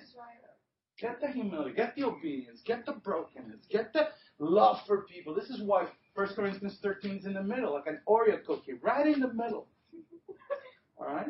It says, you know what? If you know all things, prophesy all things, have faith to move mountains, but you don't have love, I mean, this is radical, right? You're nothing. That's radical, right? I mean, it's not just like it doesn't work or, or you're wasting your time. No, it actually says you're nothing. Yeah. Right in between the gifts and the, and the operations of the order. First Corinthians fourteen says that. Everything be done in order, God. It's like got an order, not confusion. You know. People mistake that all the time. So if you pray in tongues, he's talking about a congregation. If you're in a prayer meeting and and you say everybody praying in tongues, we're in a prayer meeting. We're not talking to one another. Right. But praying tongues all together as a concert, that's okay. People say, well, you're not supposed to do it because it says that. That's not talking about. If you're in a meeting like this and everybody's praying, praying in tongues and speaking, of course don't do that. And one do it, then the other does it, and the other does it. In communities like that, everybody comes with a psalm, a hymn, a, a word, a scripture, a, a revelation, and one at a time. That's you edify. It's for the common good, right? And there's an order, there's a facilitation, there is a Socratic, whatever, asking, however you're doing it. There is that, okay? You understand? But the essence of everything is the love of God. And you say, well, that's really obvious. You know, I'm thirty years in this thing. The obvious is the profound, man. Yeah. Yeah. The little foxes.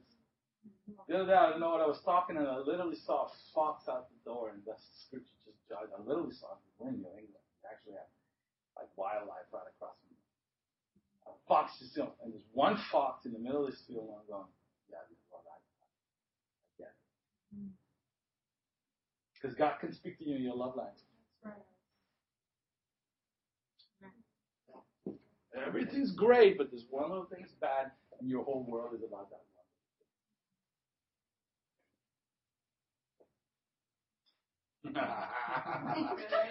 one. Jesus, deliver us from ourselves. Okay. Is that all right? So, um, let me talk to you. Wow, time's flying. I'm sorry, I'm kind of like, there's no way to do this in less words, I'm sorry. At least I can't. Uh, so let me give you a couple of, how do you receive God's signals? How can you see? Okay, these are several ways. Because I don't see the scripture like, I could take a tape over first.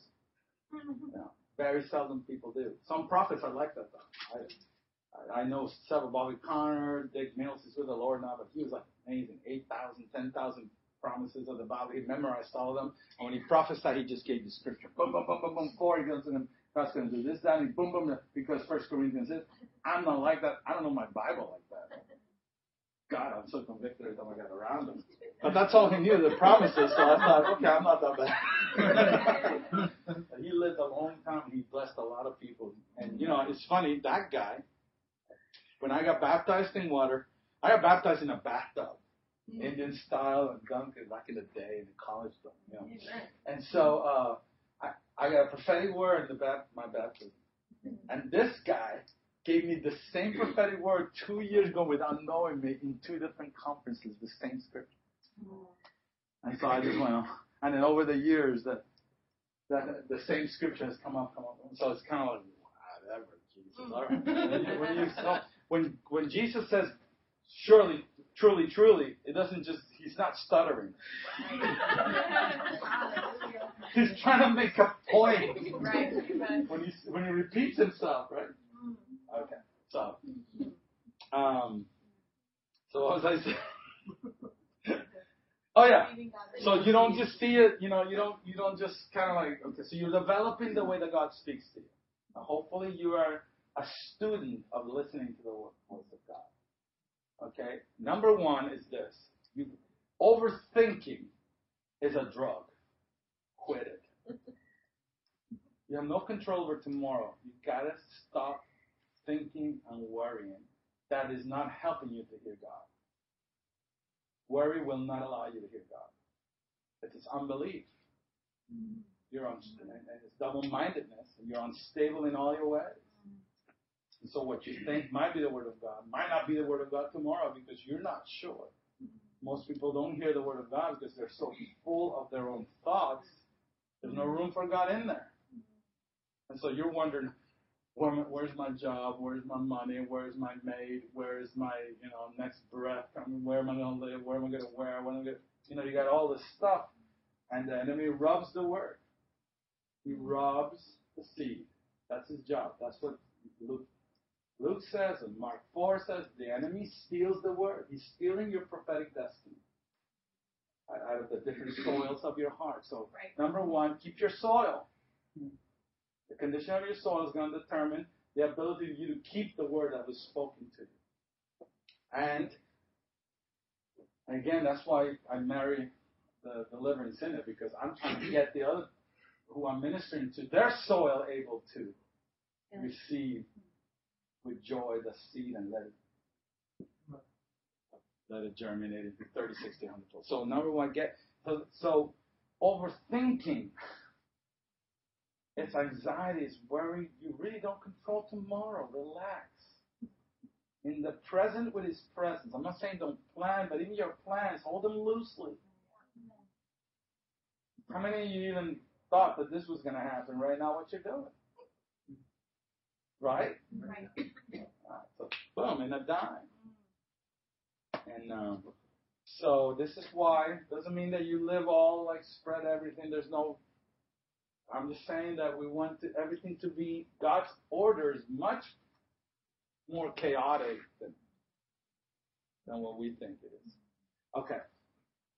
Uh, so God can sk- obviously speaks through Scripture.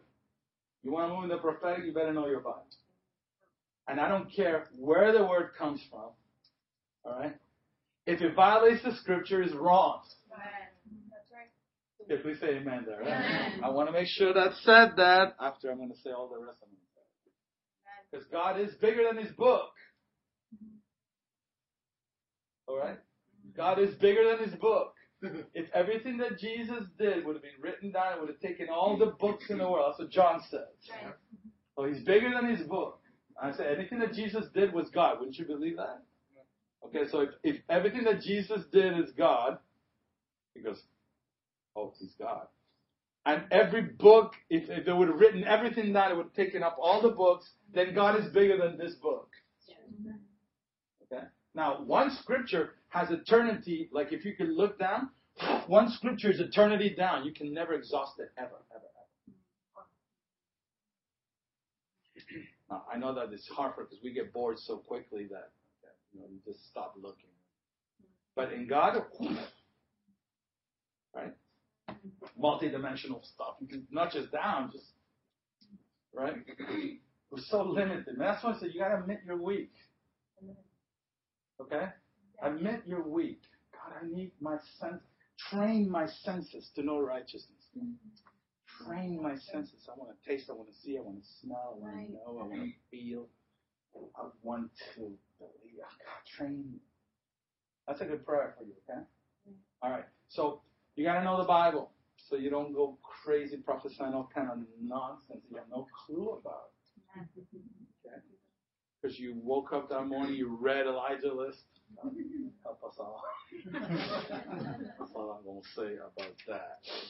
And uh, and just, you know, you, you read your prof- your favorite prophetic calendar and journey, and you're into the you're into the Hebrew calendar. I mean, all of these things can speak. I'm not criticizing any of it. You know, you got all these thoughts. Anything violates Scripture is wrong. You got to know the Bible. And you got to know the Bible, that that's what the Bible says. No, it's in your personal interpretation. That's what Paul told Timothy. No scriptures for your personal interpretation. Right? There's a witness of the Spirit. So the word, giving somebody a scripture, is super prophetic. And if you get one, give it. Okay? You don't, and, and just give it. Don't try to interpret it for the person. We'll talk about protocol here. All right, so uh, word. Okay, then there's pictures. All right, God can give you an image. We are created in the image of God, and God speaks through images. Second Corinthians three ten, it says, beholding Him as in an image. It's in a mirror. So if you behold God and He sees you, then you can behold God to see others. So the mirror shines and sees you, and you're changed from glory to glory, faith to faith, strength. You can see the mirror, which is the world, which is God, which is on behalf of others. As a matter of fact, you can, if we have more time and do some exercise, you can close, behold, and you can look at somebody. I can look at somebody and see something. Which we're going to do in a minute. That's kind of wait a minute. You're going to wait to finish before we do that, okay? You're a very easy group to prophesy over. These things are jumping everywhere. All right, so, um, so you behold, and you and you just a bridge from the supernatural into the natural. So images and pictures. Don't again, don't try to interpret the picture. You can see a tree. You can see, you know, cars mean something. I mean, I, I, I you know, you live in this world. If you know the Bible, then you realize that. That the symbols that, that you can receive in the prophetic articulation will match Scripture, and they'll balance themselves out. But you have to balance people in, you have to pastor people in the prophetic, because once you get the word, it's not just I got the word. It's not, you got to fight the good fight with it, and it can't violate Scripture. It'll point you north in your compass, but you're going in the right direction, right? North? But you don't know what's in north. It could be a valley, it could be an ocean, it could be rivers, it could be bears. I live in New England. There are bears up there. All right, so just because you're going in the right direction, it means you're not going to get resistance. Right. Resistance is guaranteed.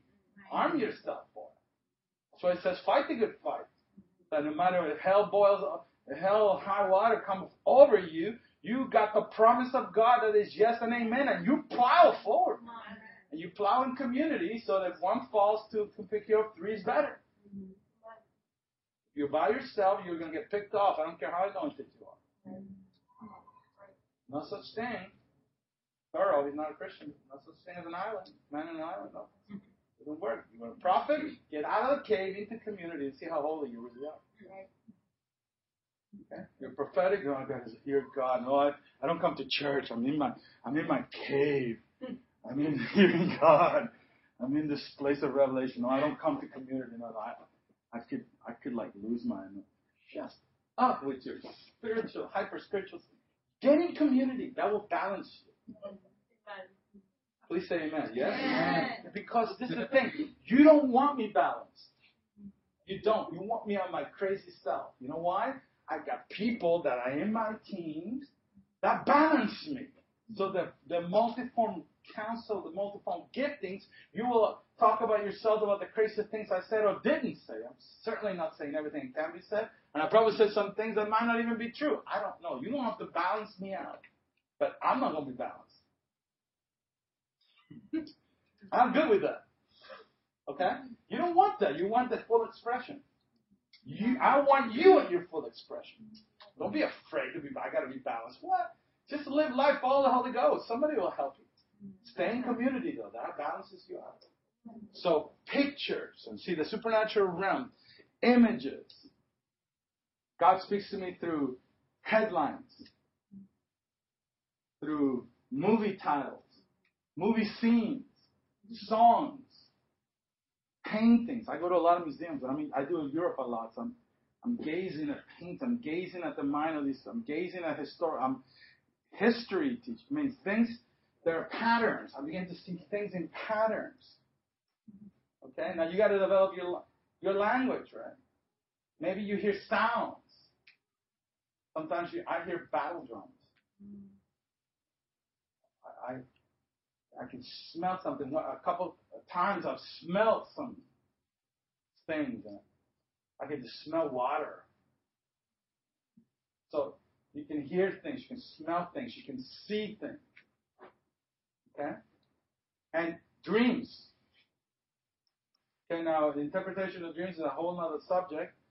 But God can confirm things that God is speaking to, to you.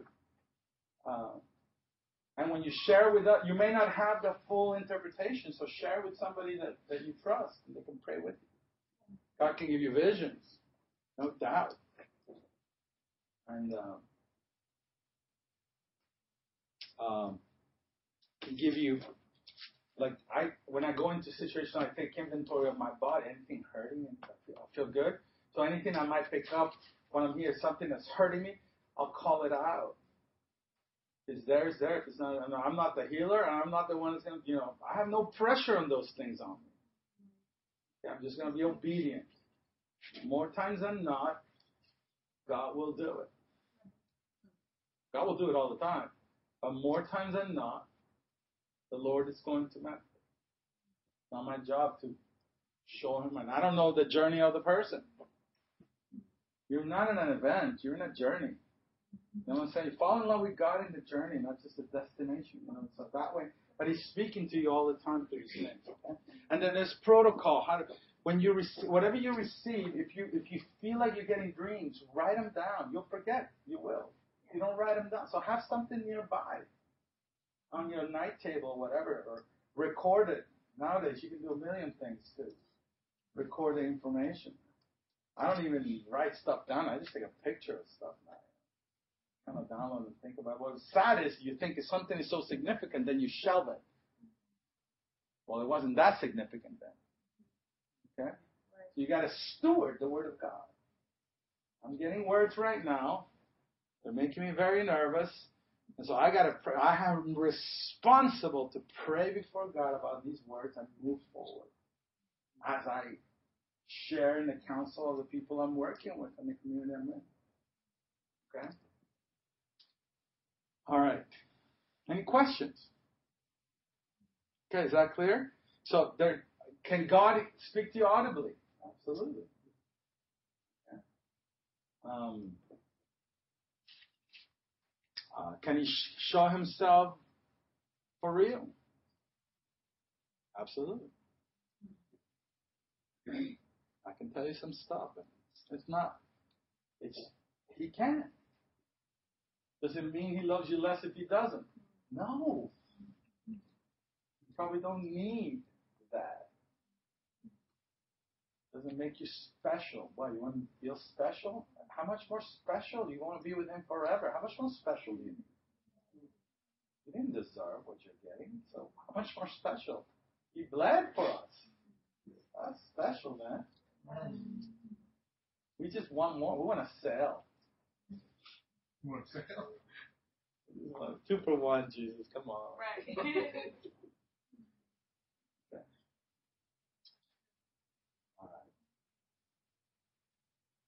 It's just so much more. Um, but that that helped you. Now listen, again, how do you do this? Well, by faith, number one. Number two, don't let your brain talk you out of what the Spirit is saying. Number three, if you're hearing it immediately, act immediately. Like if God's saying, go tell that brother, Lord's about to give you financial release.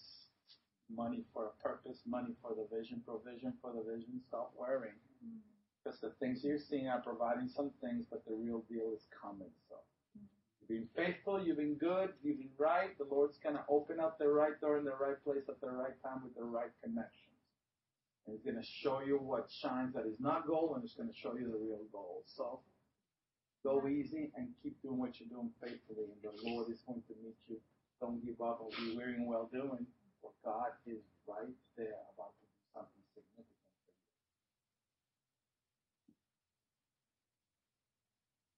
for you. Okay. So He tells you to do it, you do it immediately. Okay? And then I'm not saying, is that right? I'm all nervous now. Is that right? What does that make sense? My my biggest thing afterwards is, does that make sense to you? Because I'll forget. Okay? You say you asked. After, if I do a lot of people and they'll come up to me, what did you say? Well, did it make sense to you? Well, I'm not sure. Well, let's pray. But I'm not sure either. It's all right to say I don't know. It's not on me. Okay?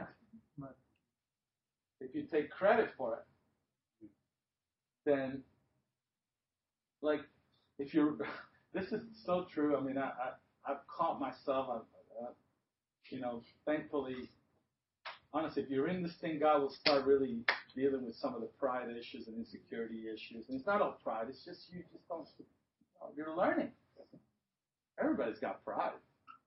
Nobody can look at anybody sanctimoniously, I don't got it. What you do. You just, in fact, you tell me you don't got it. Because we're, we're in a process. We're in a process. We conform. So, um, Um, if, if I'm bumming out because you missed it, then you'll probably take credit for that if you got it. So the best place to be is, you know, God, you did it, you give it, you unwrap it. I'm the vessel, I'm good. I'm on to, uh, I'm praying that, that, that you become pregnant with something that I, I want to demystify gifts, but I want to restore the awe of God. Mm-hmm. The gift is nothing. God is that. And it's hard for people. In spite of us, He loves us. Come on, in spite of us, He loves us. Right. That is a sign of wonder. Right? So, by faith, be bold. You know, you can be bold for many things and move in love. And and don't speak religious language. If you give you a scripture, give the scripture. They give you a, a, a picture, like I've done to unbelievers that I interpreted dreams. We sat in the middle of a Dublin university in Ireland, right in front of the library, and I put a sign up that says, free spiritual readings. So I had a guy play guitar and bongos, and we had a bunch of Irish kids lining up, to, and we just blast them. We had to change our language, though. We couldn't get... So, Don't, this is, pro, I'm going to get into protocol in a minute, because we weren't going like, thus saith the Lord, and all in King James, spitting all up on their face. It's never going to help anybody. Stop being so Pentecostal. For the Lord will sail to thee. Break their neck and not get anything across. They're not going to remember the words. They're going to remember your crazy self. This crazy guy put his hand on my head. And expected me to hear something. It's already weird enough as it is. Why make it more difficult? Okay? So you demystify the Pentecost behind it a little. You lay off the spiritual caffeine, the Red Bull, you know, kind of. Just kind of take a step back and talk.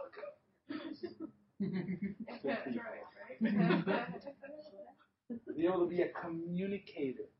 of the divine graces to a people that are starving. Yeah. But you can't make them jump through all these hoops to be able to receive it. Right. And, you know, kindness leads people to repentance. Yeah. Kindness. Is that, is that okay? Yeah. All right, so, so you're bold because you're going to have to step into it. But you're kind in the delivery. Like like people in restaurants and stuff like that. Listen, this might be a little weird.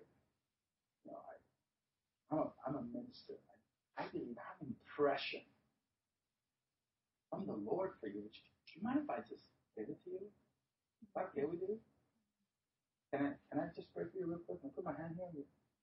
Asking permission, asking questions. You know? You're gentlemen. Gentle. Hardly ever, very few times in my life they said, no, no, I don't want to. Very few, very few times. And then they, they're so blown away by, so how did you know, what? How did you know? I said, you know what, I didn't. This is just the love of God. And then you're able to present the gospel in the same breath. And so you open, you open it not just for the common good, not just means Christians, it also means, but the gifts are for the body, no doubt, yeah. The edification of the body, but it's also for the common good. So you can prophetically evangelize by getting words of knowledge. Words, there's something happened to you. Your radar, you start honing in on stuff. The more you do it, the better you get. After a while, you could bring fifty guys like me. After a while, you don't do it, you won't learn. Good. Right. Right. Good. What's the fine line between you did something and someone is praying and not responding to their body? Because I feel like sometimes we can add more to it by how they see people responding or it gets sure. And well, this this is a great question because it'll lead me into the final point before I pray for you.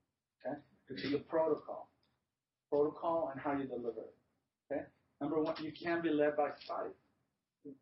You can have a whole, I know guys are full tattooed, full piercings, teddy bear hugs. But if you look at them, they're spanking criminals. If I just look at them, says as a biker, and you know, it's intimidating just to even approach them. You know, I have a friend, got hit by a bus, got hit by a bus, got hit by a bus. He broke his arm. But the bus was totaled.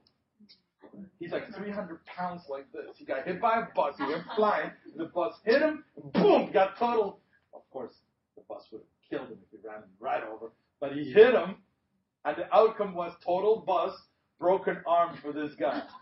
So he won that battle somehow. So he's like this. He's about this big. He's like this, three hundred pounds of solid muscle. Okay? And you think, where? You go up to that guy, he looks menacing, he's a bike guy, but he's a teddy bear. All right? He's a gun-toting, he's a gun-toting teddy bear, but he's a teddy bear anyway. All right? We're in New Hampshire, live free or die, baby. So there are more rednecks up there than the whole South put together. All right, so don't be led by appearances. Jesus didn't do that. He says he didn't... But not led by appearance, he will not put out a wicker. A little fire, he's not going to put it out. He's not going to be led by the way you look. How many are glad he didn't? Amen. Amen. I was looking rough. I got saved and I was high in the meeting I got saved in. So, and I hadn't done anything for like three days and I was still high. I was. All right, so I'm just saying that you can't. You can't um, judge it that way. Uh, my biggest mistakes have been because I've done that. And uh, then I realized, bad llama, bad llama. You know, I said, stop it. Just do it. My job's not to interpret. My job's to deliver. Mm-hmm. Right. Okay, so that's protocol, deliver. Don't say, thus says the Lord. That comes with office more than gift and everyday prophetic. And that comes at a very specific times. And listen, when I come into places, I get invited a lot. I'm under the ministry. I'm, I'm coming to serve. And if I have a directional shift in that ministry, I'm not going to say it out loud before sharing it with the leadership team. There's protocol in the sphere.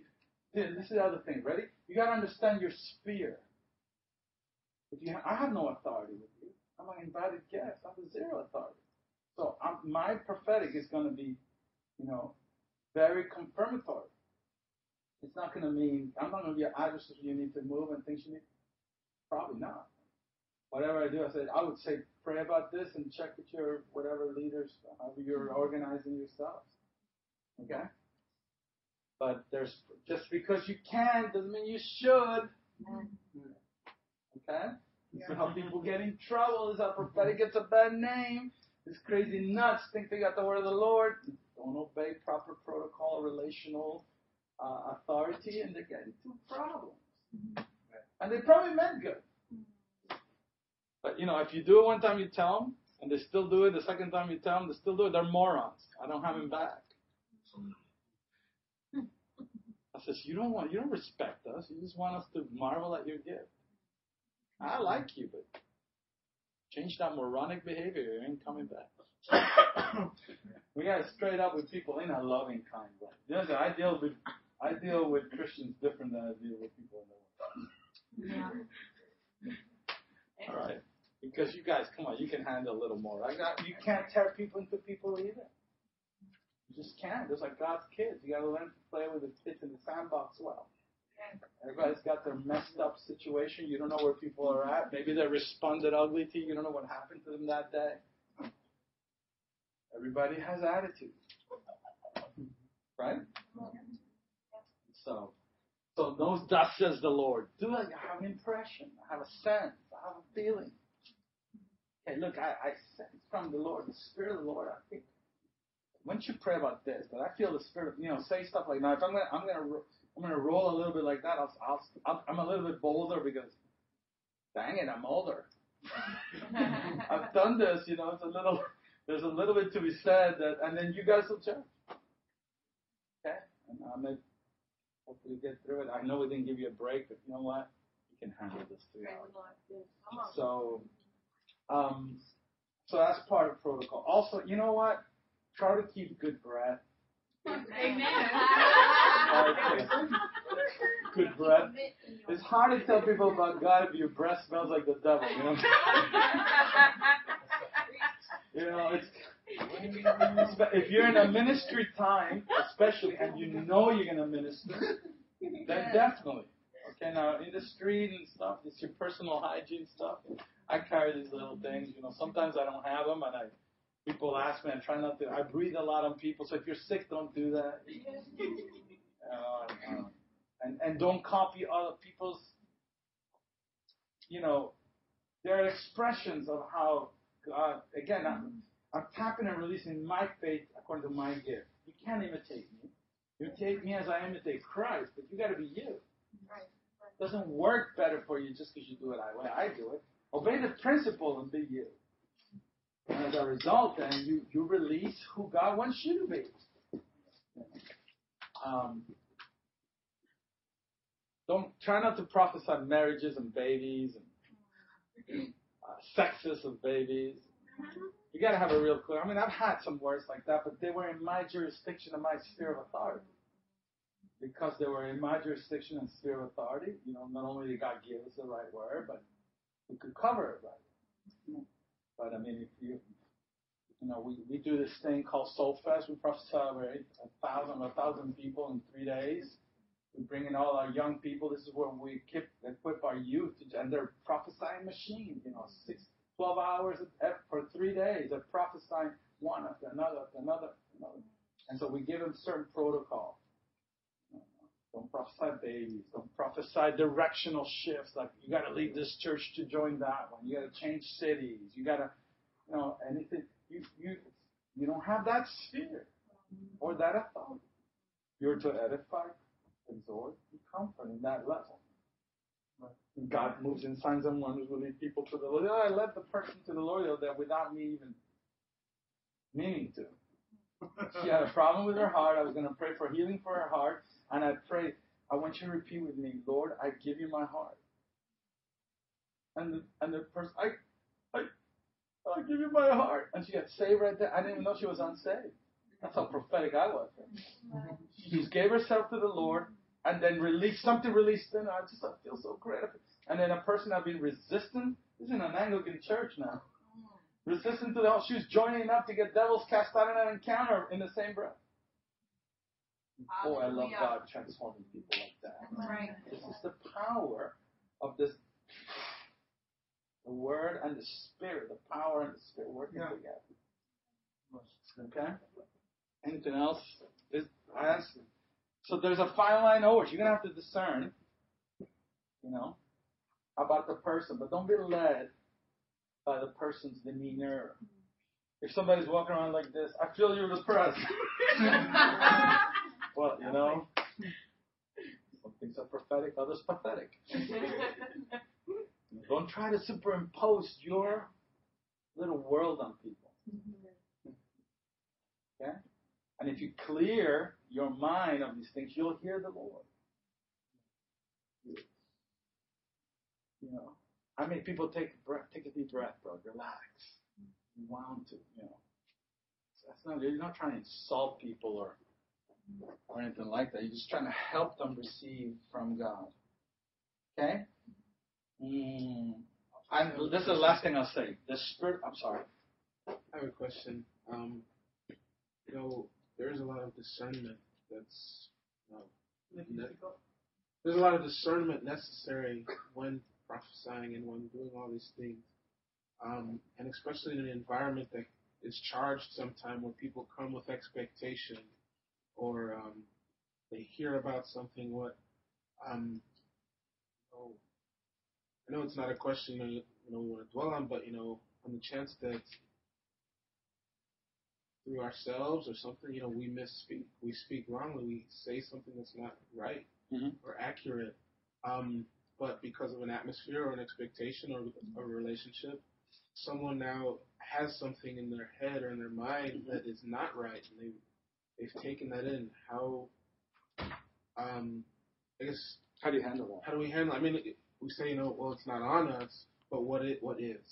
Okay, good, great question. You understand what he's saying? What if you miss it? That's what you're saying. What do you do? Okay. Uh, number one, no parking lot prophecy. What I mean by that is, if you have a safety net of a community where you're delivering those words, okay, then then we can pastor people in the prophetic. To where, hey, I got this word. You will be smart when you receive a word to share with somebody that, that's walking with you in it. Hey, what do you think about this? What the Lord, this is what I was prophesied. And these are this, you know, somebody that knows you. Okay? You can't be more afraid of the devil's ability to confuse than of God's ability to keep you. No. So you have to believe God. But in the, but I have, now it happened, I'm not boasting, but it happens now a lot less. Doesn't happen that often. But I have missed it, and you know what? I said, look, if it's not, I say this, whatever is not the Lord, it's not the Lord. Shove it. But pray through things, because sometimes you think it's not the Lord. You don't know. If you give something to somebody, okay, the, the responsibility is always on the somebody to go before the Lord with what they've received and discern the word of the Lord. That's why you want to do it in community, so that there's a safety, you know, if, in, in what you're doing. But when you're out on the street and you give something, hey, you gotta trust the Lord, you know. And and I, um, and when you're praying for one another, and I say, look, that's why I never say, "Thus says the Lord." Says this, I have an impression, right? I have an impression. You need to check this, pray about this. I have an impression that's, and I really want to make sure. Now, now I do it less and less when I have this kind of. There is an expectation. There's a charged atmosphere, and uh, I, I'm, not, I'm not trying to sell my gift or anything like that, you know. But there, um, but I do that in this because these you guys know me a little bit, and I've actually done this before with you guys. um, so there is a little bit of a comfort level on it. But but as you grow, you get confident. And and uh, and if you do it in the right setting, in the right way, you start losing the fear. What if I'm wrong? What? Most of the time you're gonna be right. You're gonna learn. If you're going to learn, hang around with people that do it better than you so you learn it better. And, you know, some things are caught, some things are taught. And I take people with me in some of these things. I couldn't I couldn't on this trip because I'm going to Atlanta from here.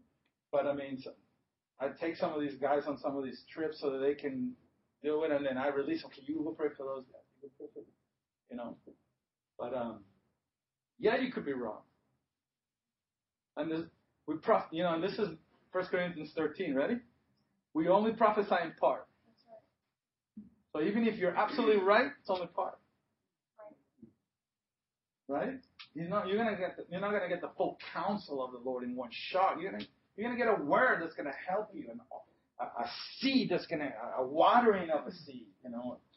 So, but but be bold. Don't let the fear of I might miss it keep you. What if you get it? What if you rock somebody's world, man? You know, have that aggressive posture. What if, what if I'm, for such a time as this, I met you and God has something for you. Man. I mean, you don't say that like that. It sounds kind of, but in your, you know, because you're like, you're going to get the other guy going, okay, I'm out of here. They're not going to hear you if you have those kind of attitudes. But what I'm saying is uh, that's your posture internally. I have a question. Um, On the flip side of that, let's say, you know, just through experience at times, you're used to hearing God's voice, give somebody a word, and they don't respond to it. Can you talk about how this, the, how you need to guard your heart from thinking that maybe you missed it, even though you did it, you were on it, and they just, it was really on them? It used to bother me a lot more. Um, you can't make people believe.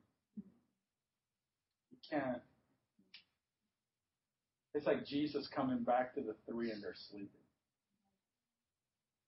I, I just had a real po- this this real powerful prophetic lady in Ireland speak a word over me because I was in a place that I was a little bit discouraged about some things that are happening, and then this is the word she gave me. Right? Jesus came back, found the three sleeping, stopped three guys, and that in itself ought to be great. And so instead of like picking up picking up a stick or something, which, like in Spanish in the old school, I'm not chancleta, you know, where these guys are out with a shoe and a sandal. Instead of doing that, the Bible says he went a little further and went down and kneeled down to pray again. Not broken. He just didn't. He didn't dwell on the weakness. Or his own. He just went a little further. Three times he did. And one time he bled tears, and the other time it's okay, not my cup, but yours. I'll drink yours. It took him three times of disappointing sleepyheads, and they fell asleep out of sorrow. They didn't sleep. They didn't fall asleep because they they kept hearing him cry out. You know, imagine, right? He's crying out, and they're listening, and they can't. They, and they're going like, I don't even know how to pray. They didn't have the Holy Ghost. They didn't have tongues. They didn't, you know. It just kind of like in their sorrow fell asleep. Just go a little further. So, you know, it affected me a lot more. I was in a room full of teenage girls. Some of them were unsaved. And I was doing a youth ministry just like a couple of weeks ago. Teenage girls totally unimpressed, as only teenage girls can be. Giggling about everything and looking at each other. You say something, look at each other. You know they're not paying attention. But, and um, so I stopped my message. I said, listen, so I'm going to tell you my story. How I got saved out of it. And my testimony. And uh, so this was good. I'm going to tell my story, but before this was going to happen, I'm going to pray for you. God's going to, um, he's going to um, blow your mind. You're going to cry. And here's the box of Kleenex. And they're all like, the whole shift, the atmosphere shifted, right? And then they started giggling again. I started telling my story. They're like, okay, I'm going to pray for you in a minute. So I kept putting that out. I'm going to pray for you in a minute. Okay. So there, finally, I just okay. So I started with some of the people that I knew in the youth, and I got to the first one. Boom. Boom. Boom. Boom. And I started passing clues.